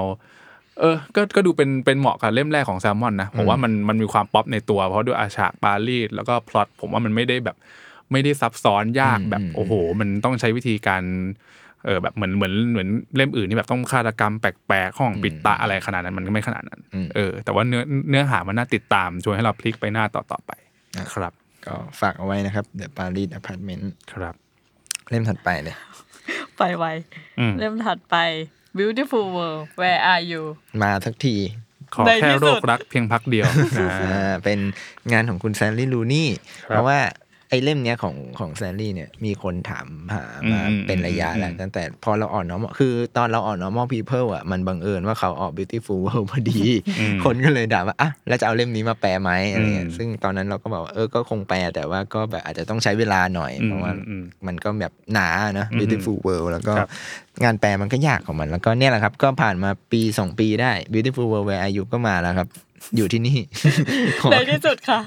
ใช่ก็ใครที่คิดถึงงานแซลลี่ลูนี่นะครับ บอกเลยว่าเล่มนี้นี่กลับมาให้หายคิดถึง คือยังคงเล่าเรื่องความสัมพันธ์อยู่ เรายังยังคงมีอะแต่เล่มนี้มีตัวละครหลากหลายแหละเล่าเรื่องของสองเพื่อนซีที่แบบว่าเรียนมหาลัยด้วยกันมา แล้วก็แบบว่า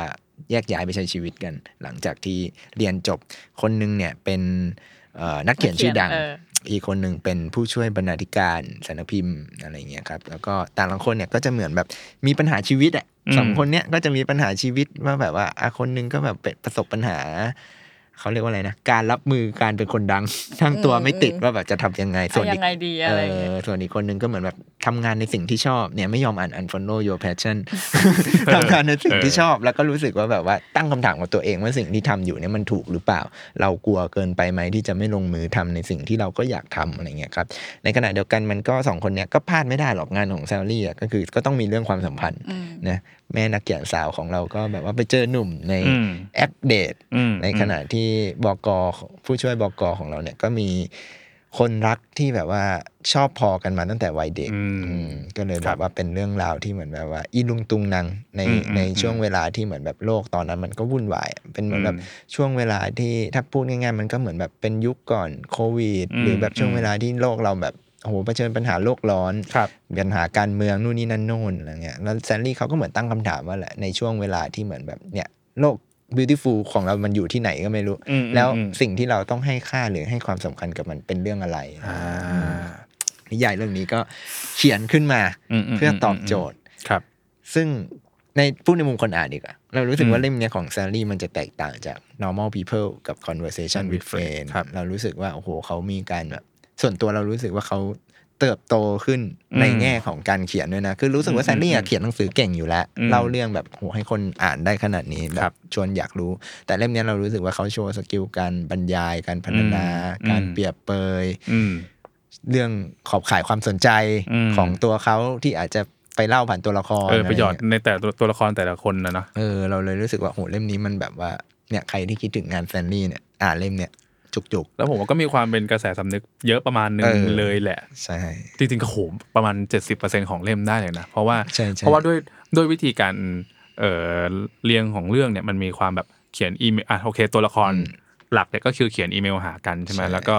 นั่นแหละคือพอมันมีหลายเรื่องที่อย่างพี่กายบอกคือ เราไม่รู้ว่าเราจะให้คุณค่ากับประเด็นเรื่องไหนดีมันเลยเยอะไปหมดอะไปเวลาเรื่อยเวลาเราจะคุยกับเพื่อนมันก็เออยกมาทุกเรื่องมาคุยกันหมดเลยอะไรเงี้ยเออใช่ครับนั่นแหละ แต่เขาก็มีหยอดมาลำลายทางอะนะก็แบบว่าอืมเดี๋ยวก็อืมแวะไปพูดเรื่องนู้นเรื่องนี้บ้างอืมอะไรเงี้ยก็เป็นอีกเล่มที่ โอ้เราว่าก็อ่านได้อ่านดีครับอ่านสนุกคุณไม่อืมมีอะไรอยากเสริมไหมเล่มนี้ Where are you ไปละช็อตช็อตช็อตเออช็อตอยู่เออก็คือ เออเสริมจากพี่กายก็ได้ว่าแบบว่า เออดูเห็นว่าวิธีการเขียนของเขาดูแบบ แตกต่างจาก normal people แล้วก็ conversation อืมรู้สึกว่าแบบมีความเติบโตแล้วเป็นผู้ใหญ่ขึ้นอืมอืมอืมเอออะไรเงี้ย แล้วก็เล่าเรื่องประเด็นหยอดเรื่องเก่งเนี่ยเขาหยอดอืมเรื่องเก่งอะแบบว่าอืมหยอดไว้ในแต่ละตัวละครอะไรอืมเงี้ยเราเราว่าเล่มนี้เขาไม่ได้ขับเคลื่อนด้วยพล็อตอืม หมายถึงว่าอย่างอย่างอย่างน้อง normal people มันคือการขับเคลื่อนด้วยพล็อตของตัวละครที่แบบอืมจากเรียนม.ปลายไปมหาลัยใช่ไหมอย่าง conversation with friend มันก็มันก็จะมีพล็อตมันอยู่ก็จะมีของการเดินทางของการเพื่อนไปอยู่ร่วมกันอืมต่างๆแต่อันนี้มันแบบมันโอ้โห มันคือการขับเคลื่อนด้วยความคิดของตัวละครเลยอะมันเหมือนชีวิตปกติอะเออเหมือนแบบอะไรก็เกิดขึ้นได้เลยในเรื่องเนี้ยเออเออเออธรรมดาธรรมดาคืออมแบบว่า ยิ่งกว่าการนั่งรถไปเชียงใหม่ของคุณลาดิตอีกอันนี้เออคือเออเออ คืออ่านไปสักพักอาจจะต้องนั่งก่อนเดี๋ยวเรื่องนี้มันเกี่ยวกับอะไรนะเออเออเอออะไรเงี้ยเออเออเออซึ่งเราว่ามันก็เหมือนแบบว่า จริง ๆ มันก็เป็นเขาเรียกว่าอะไรโมเมนต์มั้งเราว่าอืมแซนดี้อาจจะอยากอืมบรรยายโมเมนต์ของอืมแต่ละตัวละครอะไรอืเงี้ยมซึ่งเราว่าก็อืมมีความน่าสนใจครับ ครับ อืมจบอุ้ยจบแล้วเหลือเอ้ยอีกยังเล่มหนึ่งเหลือเหลืออีกเล่มหหนึ่นึ่งงโอ้เล่มนี้เป็น nonfic แล้วอ่าผมว่าคุณใหม่ต้องอยากพูดนี่ผมเกริ่นนำให้เลยเล่มนี้เนี่ยเป็นเอ่อ nonfiction นะครับ ชื่อว่า No My Name ครับนามไม่สมมุติอืมเขียนโดยคุณชาแนลมิลเลอร์ครับอะ No My Name เป็นยังไงครับคุณใหม่หรืออยากให้พวกผมเล่าพล็อตก่อนแล้วคุณค่อยมาเสริมความคิดเห็นความชอบส่วนตัวแล้วคุณจะเล่าเองอ่าแต่ใหม่เล่าก็ได้อ่าเออก็เป็นเรื่องเกี่ยวกับ เอ่อคุณชาแนลครับ ที่แบบว่าเขาถูกล่วงละเมิดทางเพศอืมในมหาวิทยาลัยสแตนฟอร์ดอืมอืมแล้วทีนี้ก็ เนี่ยมันคือมันเป็นเรื่องแบบเรื่องราวชีวิตเขาเลยหลังหลังที่ถูกล่วงละเมิดทางเพศ แล้วก็ทำให้เขาอะต้องเริ่มต้นเข้าสู่กระบวนการอืมทางกฎหมายอือฮึต้องแบบเขาก็จะเล่าเลยว่าเขาต้องเผชิญชีวิตยังไงบ้าง ต้องแบบอืมระหว่างครอบครัวเขาความสัมพันธ์ระหว่างครอบครัวเขากับแฟนเขาหรือว่าแบบอืมการทำงานของเขาที่แบบเพิ่งเริ่มต้นทำงาน คือช่วงที่เขาโดนอะค่ะเป็นอายุประมาณ 22 ปีเพิ่งเพิ่งเริ่มทำงาน ใช่เพิ่งแบบเหมือนแบบอืมเส้นทางเขาเขาคือผู้หญิงทั่วไปปกติเลยอะอืมแบบว่าเขาก็มีชีวิตแบบใช้ชีวิตตามปกติของเขาแล้วก็แบบเออโอเคเพิ่งเรียนจบเพิ่งกำลังจะเริ่มต้นทำงานละกับเส้นทางกำลังจะไปได้ดีละแต่ตื่นมาเช้าวันหนึ่งเขาก็พบว่าเขาอะอยู่ที่โรงพยาบาล แล้วก็มีเจ้าหน้าที่เจ้าหน้าที่บอกว่มาแจ้งอาจจะโดนล่วงละเมิดเอนะอเออใช่ แบบนั่นแหละ เขาก็เล่าเลย ตั้งแต่ตอนนั้นเลยว่าแบบอืมช่วงชีวิตอืมเขาเป็นยังไงบ้างอืมอืมแล้วก็ เรารู้สึกว่า อันนี้อันนี้เราเล่าพอจบจังนะก็เนี่ยคือจริง ๆ มันคือ ตั้งแต่ตอนนั้นตั้งแต่แบบเขาก็เล่าถึงช่วงชีวิตเขาหลังจากที่ต้องรู้ว่าตัวเองตกเป็นผู้ถูกล่วงละเมิดทางเพศแล้วเขาก็เล่าว่าชีวิตเป็นยังไงบ้างใช่คือมันก็จะใช่มีตั้งแต่เรื่องเอ่อพอพอตื่นขึ้นมาใช่ไหมครับก็จะมีกระบวนการที่เขาต้องอะเจ้าหน้าที่ต้องเก็บหลักฐานต้องเอ่อพยายามแบบ มาตรวจดูร่างกายแหละว่ามีมีร่องรอยอะไรกันบ้าง ก็พยายามเก็บหลักฐาน แล้วก็ต้องอะมีการพูดคุยกับเจ้าหน้าที่ตำรวจ เพื่อเก็บหลักฐานเนาะคุยกับอายการ เพราะว่าโอเค สุดท้ายแล้วเรื่องนี้ก็ต้องขึ้นมาสู่ศาลแล้วก็อืมพล็อดเรื่องอีกส่วนหนึ่งก็คือ ผมรู้สึกว่ามันก็จะเป็นช่วงที่เราได้เห็นว่าคนที่ถูกล่วงละเมิดทางเพศเนี่ย คือนอกจากที่เขาชอบพูดกันนะว่า พอเวลาคนคนถูกข่มขืนหรือถูกถูกล่วงละเมิดทางเพศเนี่ยมันเหมือนโดนสองครั้งอะจริงๆโดนมากกว่าหนึ่งครั้งเพราะว่าโดนครั้งที่โดนจาก จากเออผู้กระทำผิดอะหนึ่งครั้ง แล้วก็มันมาเจอกันบนศาลอีกที่เขาต้องพยายามทบทวนพยายามเล่า สิ่งที่เขาเจอซ้ำแล้วซ้ำเล่าพยายามพิสูจน์ว่าเขาน่ะคือผู้ถูกกระทำนะเว้ยอะไรอย่างเงี้ยเอออซึ่งนั่นแหละครับ มันก็คือเป็นการผมว่ามันก็เล่าเล่าเล่าในเชิงของกระบวนการนั้นหนึ่ง แต่ว่าเล่าถึงว่ากับเออสภาพจิตใจของของของผู้ที่ถูกล่วงละเมิดทางเพศเนี่ยว่าต้องเจออะไรบ้าง ซึ่งมันอาจจะไม่ได้เจอแค่ไอการเล่าไอการเล่าบนศาลเนี่ยผมว่ามันก็กระอักกระอ่วนใจแล้วก็ มันทำร้ายจิตใจกันประมาณนึงนะ แต่ว่ามันมี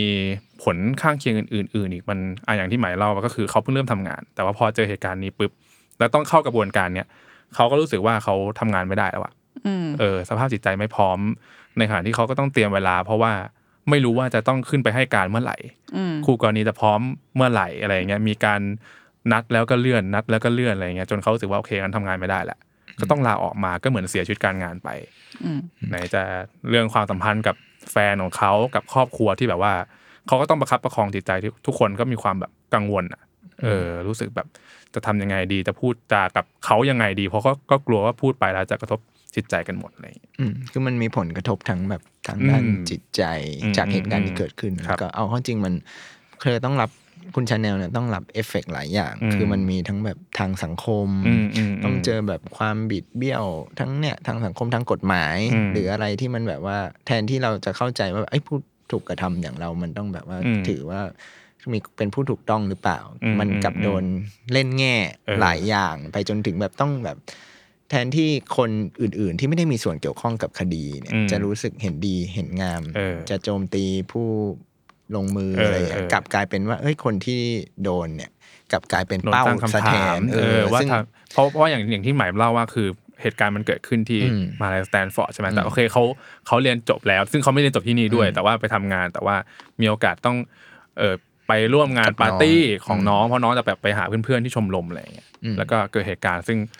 อะคนก็ถามแล้วไปทำไม ใช่เออแล้วมันดันไปมีแบบคอนฟ lict อีกเช่นว่าคนก่อเหตุเป็นนักศึกษาปีหนึ่งเออปีหนึ่งไม่พอดันแบบเป็นนักกีฬาว่ายเออเป็นนักน้ำกีฬาว่ายน้ำดูมีอนาคตไกลเออบ้านรวยอีกโอ้โหเออปัจจัยมันมาพร้อมจนแบบเอาเข้าจริงตอนอ่านเรารู้สึกเอ้ยเชื่อนี่มันเรื่องจริงๆเหรอวะเออคือมันดูโหดร้ายมากเลยนะที่คนคนหนึ่งต้องเผชิญนะอืมซึ่งเรารู้สึกว่าอืมโอ้โหคุณชาแนลเขาต้องแบบว่า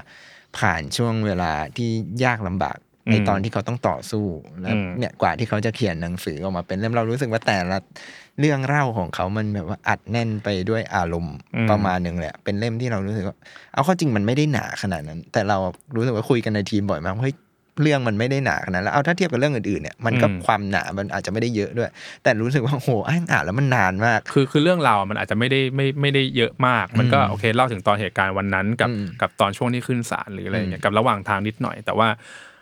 ผมผมว่าผมต้องเรียกว่ายินยินดีแล้วกัน ยินดีให้เขาใช้พื้นที่นี้ในการแบบปลดปล่อยอารมณ์ออกมาอืมเพราะแบบผมรู้สึกว่าเรื่องราวมันมันหนักหน่วงอะซึ่งผมไม่ใช่แปลกใจแล้วว่าทำไมหนังสือมันถึงหนาอืมแล้วก็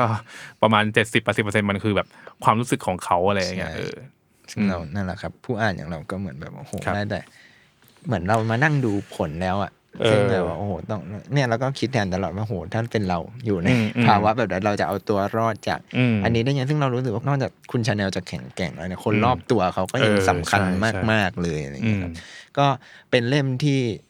เชียร์มากๆนะในอืมในงานรอบนี้อะไรเงี้ยอืมอืมอืมอืมก็พูดไม่ถูก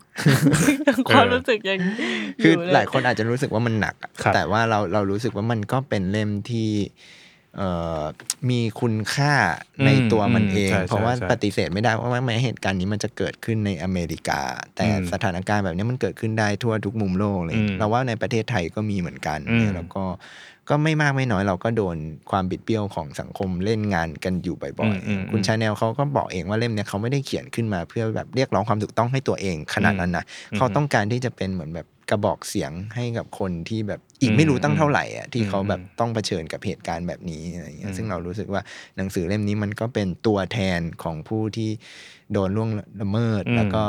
อาจจะผ่านมันมาแล้วอะไรเงี้ยอืมซึ่งเรารู้สึกว่าอืมคนที่อาจจะได้รับ ผลหรือเคยเคยผ่านภาวะแบบนี้มาหนังสือเล่มเนี้ยมันอาจจะเป็นเหมือนแบบเพื่อนที่มาแบบฮิวใจเราอืมอะไรเงี้ยอืมในขณะเดียวกันเราก็เหมือนแบบเรียนรู้เรื่องนี้ได้ เพื่อที่เหมือนแบบว่าเราจะไม่ไป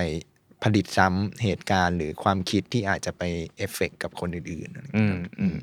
ครับนั่นแหละครับนี่คุณใหม่พูดไม่ออกเออพูดไม่ออกอะมันแบบว่า อืมเป็นเป็นมันเป็นหนังสือที่ดีมันเป็นแบบทำงาน ทำงานหนักมากกับเราอะไรอย่างเงี้ยอืมอืมซึ่งซึ่งซึ่งผมอะเชื่อว่าแบบคือนอกจากใหม่แล้ว ผมรู้สึกว่าสำหรับสำหรับผู้หญิงที่ได้อ่านหนังสือเล่มเนี้ยมันมันคงหนักแหละ คือไม่คือไม่รู้ว่าเราจะต้องแบบทิกเกอร์วอร์นิ่งสักกี่ร้อยอันถึงถึงถึงจะพอ เพราะว่ามันมันมันแทบจะครบทุกอย่างเลยอะไรเงี้ยแต่ว่าในขณะเดียวกันผมรู้สึกว่ามันก็ยัง อย่างที่พี่แกบอกมันหนังสือมันมีคุณค่ามากที่จะ ถ้าถ้าอ่านมันได้จนจบ ก็ก็ก็ก็ว่าวันนั้นนะคุ้มค่าแล้วก็ยินดีที่แบบว่าที่ทุกคนจะได้ลองอ่านดูอะไรอย่างเงี้ยอืมแล้วก็ผมผมว่ามันชื่อหนังสือมันก็เล่าเรื่องประมาณหนึ่งนะว่าแบบว่าจริง ๆ แล้วแบบ หลาย ๆ คนชอบมองว่าคนที่ถูกล่วงละเมิดอะต้องแบบนามสมมุติเออปกปิดตัวเองแล้วก็แบบไม่กล้าพูดกลายเป็นแบบเป็นเป็นเหยื่อแล้วก็ชีวิตก็ดับมืดไปอะไรเงี้ยแต่ว่าคุณชาแนลก็ได้ทำให้เห็นว่าโอเคแบบ ก็อยากให้ทุกคนได้จำชื่อจดจำชื่อที่แท้จริงของเขาแล้วก็เนี่ย ฉันไม่ใช่คนต้องเป็นคนที่หลบซ่อน แต่คนที่เป็นคนกระทำผิดต่างหากที่จะต้องแบบรับรับผลแห่งการกระทำนั้นไปอะไรอย่างเงี้ยอืมอืมก็นั่นแหละครับ ก็เป็นเล่มที่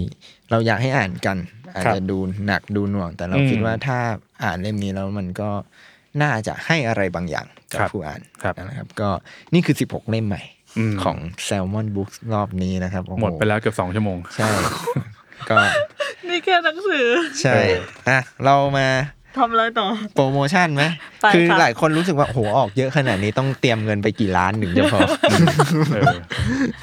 แต่ว่ารอบนี้เราก็มีโปรโมชั่นที่อ่าถ้าใครเป็นผู้ฟังหรือผู้อ่านแซลมอนอาจจะรู้อยู่แหละก็คือเนี่ยหนึ่งหรือสองเล่ม ลด 15%อืมซื้อ 3 เล่มขึ้นไปลด 20%นะครับ แล้วก็ถ้าใครเป็นสมาชิกแซลมอนรับ on top อีก 50%เอ้ย 5%โอ้ห้าสิบเลยเหรอ เจ๊งแล้วเรา 5%นะคห้ารับเปอร์เซ็นต์ว่ะโอเคซื้อครบ 1,500 ได้กระเป๋าโทสแบ็กฟรีค่ะ รอบนี้เป็นลายน้องหมี น้องหมีน้องหมีแกสกิเซลลี่ครับเซลซิตี้ครับนี่เรายังไม่ได้พูดถึงธีมเลยนะเออไว้ว่าเราถัดไปแล้วหมกัดนละสองชั่วโมงอืมครับ อะแต่นอกจากหนังสือแล้วเนี่ยรอบนี้เราก็มีเมอร์ชันด e อีกแล้วอ่าของขายมากมาย ใช่เริ่มเหมือนด้วยแบบว่าที่ขั้นเลยดีกว่า ที่ที่ขั้น Sandwich ใช่เรียกว่าแซลวิ h เซตเนาะคือปกติเรามีหนังสือ เรามีที่คั่นแถมอยู่ละจริง ๆ รอบนี้เราก็ยังมีนะทุกเล่มเรามีแถมหมด แต่ว่ารอบนี้เราทีมกราฟิกของเราเนี่ยเขาอืมรู้สึกว่าอยากทำให้เป็นเหมือนแบบเมอร์ชันด e สะสมเออคอลเลกชันก็เลยเออทำเป็นแบบว่าที่คั่น Salwich ขึ้นมาอืมเอาพวกอาหารใช่ไหมก็คือมันเป็นขนมแซนด์วิชปังนั่นแหละแซนด์วิชอืมทีนี้ก็เอาแบบว่าเอาองค์ประกอบของแซนด์วิชนะมาทำเป็นเป็นลายที่ขั้นหนังสืออมอืมน่ารักมากสีสัน 12 อันใช่เออ79บาทค่ะแทนที่จะเอาอาหารจริงมาคั่นก็เอาที่คั่นเราเนี่ยแหละคั่น เออเอาไปกันต่อครับ ระหว่างปีที่ผ่านมาเรามีทำเสื้อยืดไปออกงาน Cat T-Shirt อ่าใช่ซึ่งก็มีหลายลาย ใครอยากรู้ว่ามีลายไหนเนี่ยมาดูได้ที่บูธเราอืมอืมครับ แล้วก็มีสติกเกอร์คนรักงานที่ทุกคนชื่นชอบกันใช่อือฮึของพี่วิชัยแล้วก็ครับแซลสติกเกอร์ครับอ๋อแล้วก็เรามีอีกอันหนึ่งก็คือสติกเกอร์สำหรับงานหนังสือรอบนี้อ๋อเนี่ยเราจะพยายามโอเคออกให้ได้ทุกปีนะอย่างปีที่แล้วก็มีเออเออปีนี้ก็จะเป็นธีมแบบ Sal City เหมือนกันครับอืมนั่นแหละครับ สมุดโน้ตกระเป๋าผ้า อืมอืมนี่มีอะไรอีกอะ เข็มกัดเข็มแซกาดลเมอร์แคมป์แล้จาวกก็รอบมีที่แล้วอ่าฮะแล้วก็มีแก้วป่ะแก้ว เออมีแก้วพี่วิชัย คือคุณวิชัยเนี่ยเขาไม่เขียนหนังสือใหม่ละเขาเลิกแล้วเขาไปเขียนผลิตภัณฑ์อย่างเดียวเออละคือคิดก๊อปปี้ไว้แปะบนแก้วครับเออหลายฟิกอะแต่ใครอยากหาสติกเกอร์เซตคนรักงานอ่าก็ยังหาได้อ่าแล้วก็ถ้าใครครับอยากเป็นคนรักงานที่มีแก้วน้ำไปเป็นซื้อของได้ตัวเองโอเคเรียกว่ารอบนี้เขาออกมาห้าลายนะเออเออคือซื้อกินกันได้จันทร์ถึงศุกร์เอออ๋อมีคอนเซ็ปต์เป็นคอนเซ็ปต์อ๋อเอาไว้กินที่ออฟฟิศโอเคจันทร์ถึงศุกร์อ๋อ แล้วก็ถ้าใครอยากได้ merchandise อื่นๆเนี่ยก็คยัรังบมีอีกของเพื่อนบ้านเราก็มีนะของ Salmon Podcast อ่าอ่าหรือของ UC ก็มีเอออยู่เหมือนกันไปสามารถแวะดูได้ครับ แล้วก็อะหลายคนอาจจะสงสัยว่า แล้วถ้าไม่ไปงานสั่งออนไลน์ได้ไหมโปรเดียวกันหรือเปล่า ก็เหมือนเดิม โปรถ้าทาง Minimore โปรเดียวกับที่งานหนังสือเลยค่ะ ก็คืออาหนึ่งถึงสองเล่มลดสิบห้าเปอร์เซ็นต์ครับสามเล่มขึ้นไปลดยี่สิบอืมเปอร์เซ็นต์แล้วก็สมาชิก แซลมอนก็ on top ไปอีกห้าเปอร์เซ็นต์ครับ ซื้อครบแต่ซื้อครบแปดร้อยบาทเนี่ยจัดส่งฟรีค่ะ แบบอ่าลงทะเบียนอ่าฮะอ่าฮะซื้อครบหนึ่งพันห้าร้อยก็ได้รับกระเป๋าเหมือนกันแต่ว่าจะเป็นแบบสุ่มเออเออเออส่วนทาง Shopee กับ Lazada เนี่ยจะลด 15%แล้วก็ซื้อครบ 1,500 บาท ก็จะได้กระเป๋าผ้าฟรีเหมือนกันอืมก็ใครสะดวกทางไหนก็ซื้อทางนั้นได้ แต่ถ้าใครอยากเจอพวกเราก็มาเจอกันได้ที่เออ L 2 2 ใช่เพราะว่าค่ะเพราะว่าที่งานก็เหมือนเดิมเนาะศุกร์เสาร์เอยอาทิตย์อะไรเงี้ยวันหยุดก็จะมีนักเขียนไป แจกลายเซ็นอยู่แล้วมีอะไรนักเขียนมาแจกเงี้ยลายเซ็นด้วยเออแต่ถ้าเล่าหมดเนี่ยก็จะก็ยาวสามชั่วโมงก็เดี๋กัยบพี่โจก็จะเริ่มตาขวางใช่แล้วว่าเอ้ยพวกมึงพูดอะไรกันเยอะแยะดูหยุกันดได้ได้ยังที่เพจเออ Facebook ใช่ใช่ไปดูใน Facebook ดีกว่าก็จะมีรูปตารางให้ดูอยู่แหละใช่แล้วก็มันจะมีวันที่พวกเราไปขายของด้วยก็เดี๋ยวติดตามกันอ๋อได้เอาอีกแล้วเหรอในเฟซบุ๊กโอเคใครอยากรู้อะไรก็มาหรือให้ป้ายยาสดอ่าๆก็มากันได้ครับใช่อะวันนี้ Salmon Say เนี่ย คือแค่นานพูดละเรื่องเรื่องย่อก็ยาวขนาดนี้เราไม่รู้จะพูดอะไรนะเกรงใจคนอื่นเขารวมถึงเกรงใจทีม Salmon Podcast ด้วยนะครับเพราะฉะนั้นวันนี้ Salmon Say จบลงแล้ว ใครอยากรู้รายละเอียดหนังสือเล่มไหนเพิ่มเติมติดตามได้ในทุกช่องทางโซเชียลมีเดียของแซใช่มมขอนองแซลมอนบุ๊กแล้วก็ 12 ถึง 23 23ตุลาคมนี้ครับไปเจอกันที่ศูนย์การประชุมแห่งชาติสิริกิติ์ครับเอ่อบูธ L ยี่สิบสองบูธ L 22ฮอครับเจ็ดถึง5ถึง7อืม อืมครับล้วนล้วนล้วนพูดล้วนไปหมดแล้วโอเคก็ก็ขอบคุณทุกคนที่ฟังมาถึงตรงนี้นะครับใครฟังถึงตรงนี้ถือว่าเก่งมากเออใช่คุณต้องได้โล่ครับแซลมอนบุ๊กแล้วครับไว้ก็เจอกันใหม่หวังว่าจะมีโอกาสหน้าเทปหน้าเร็วๆนี้สำหรับวันนี้ สวัสดีสวัสดีครัค่ะบ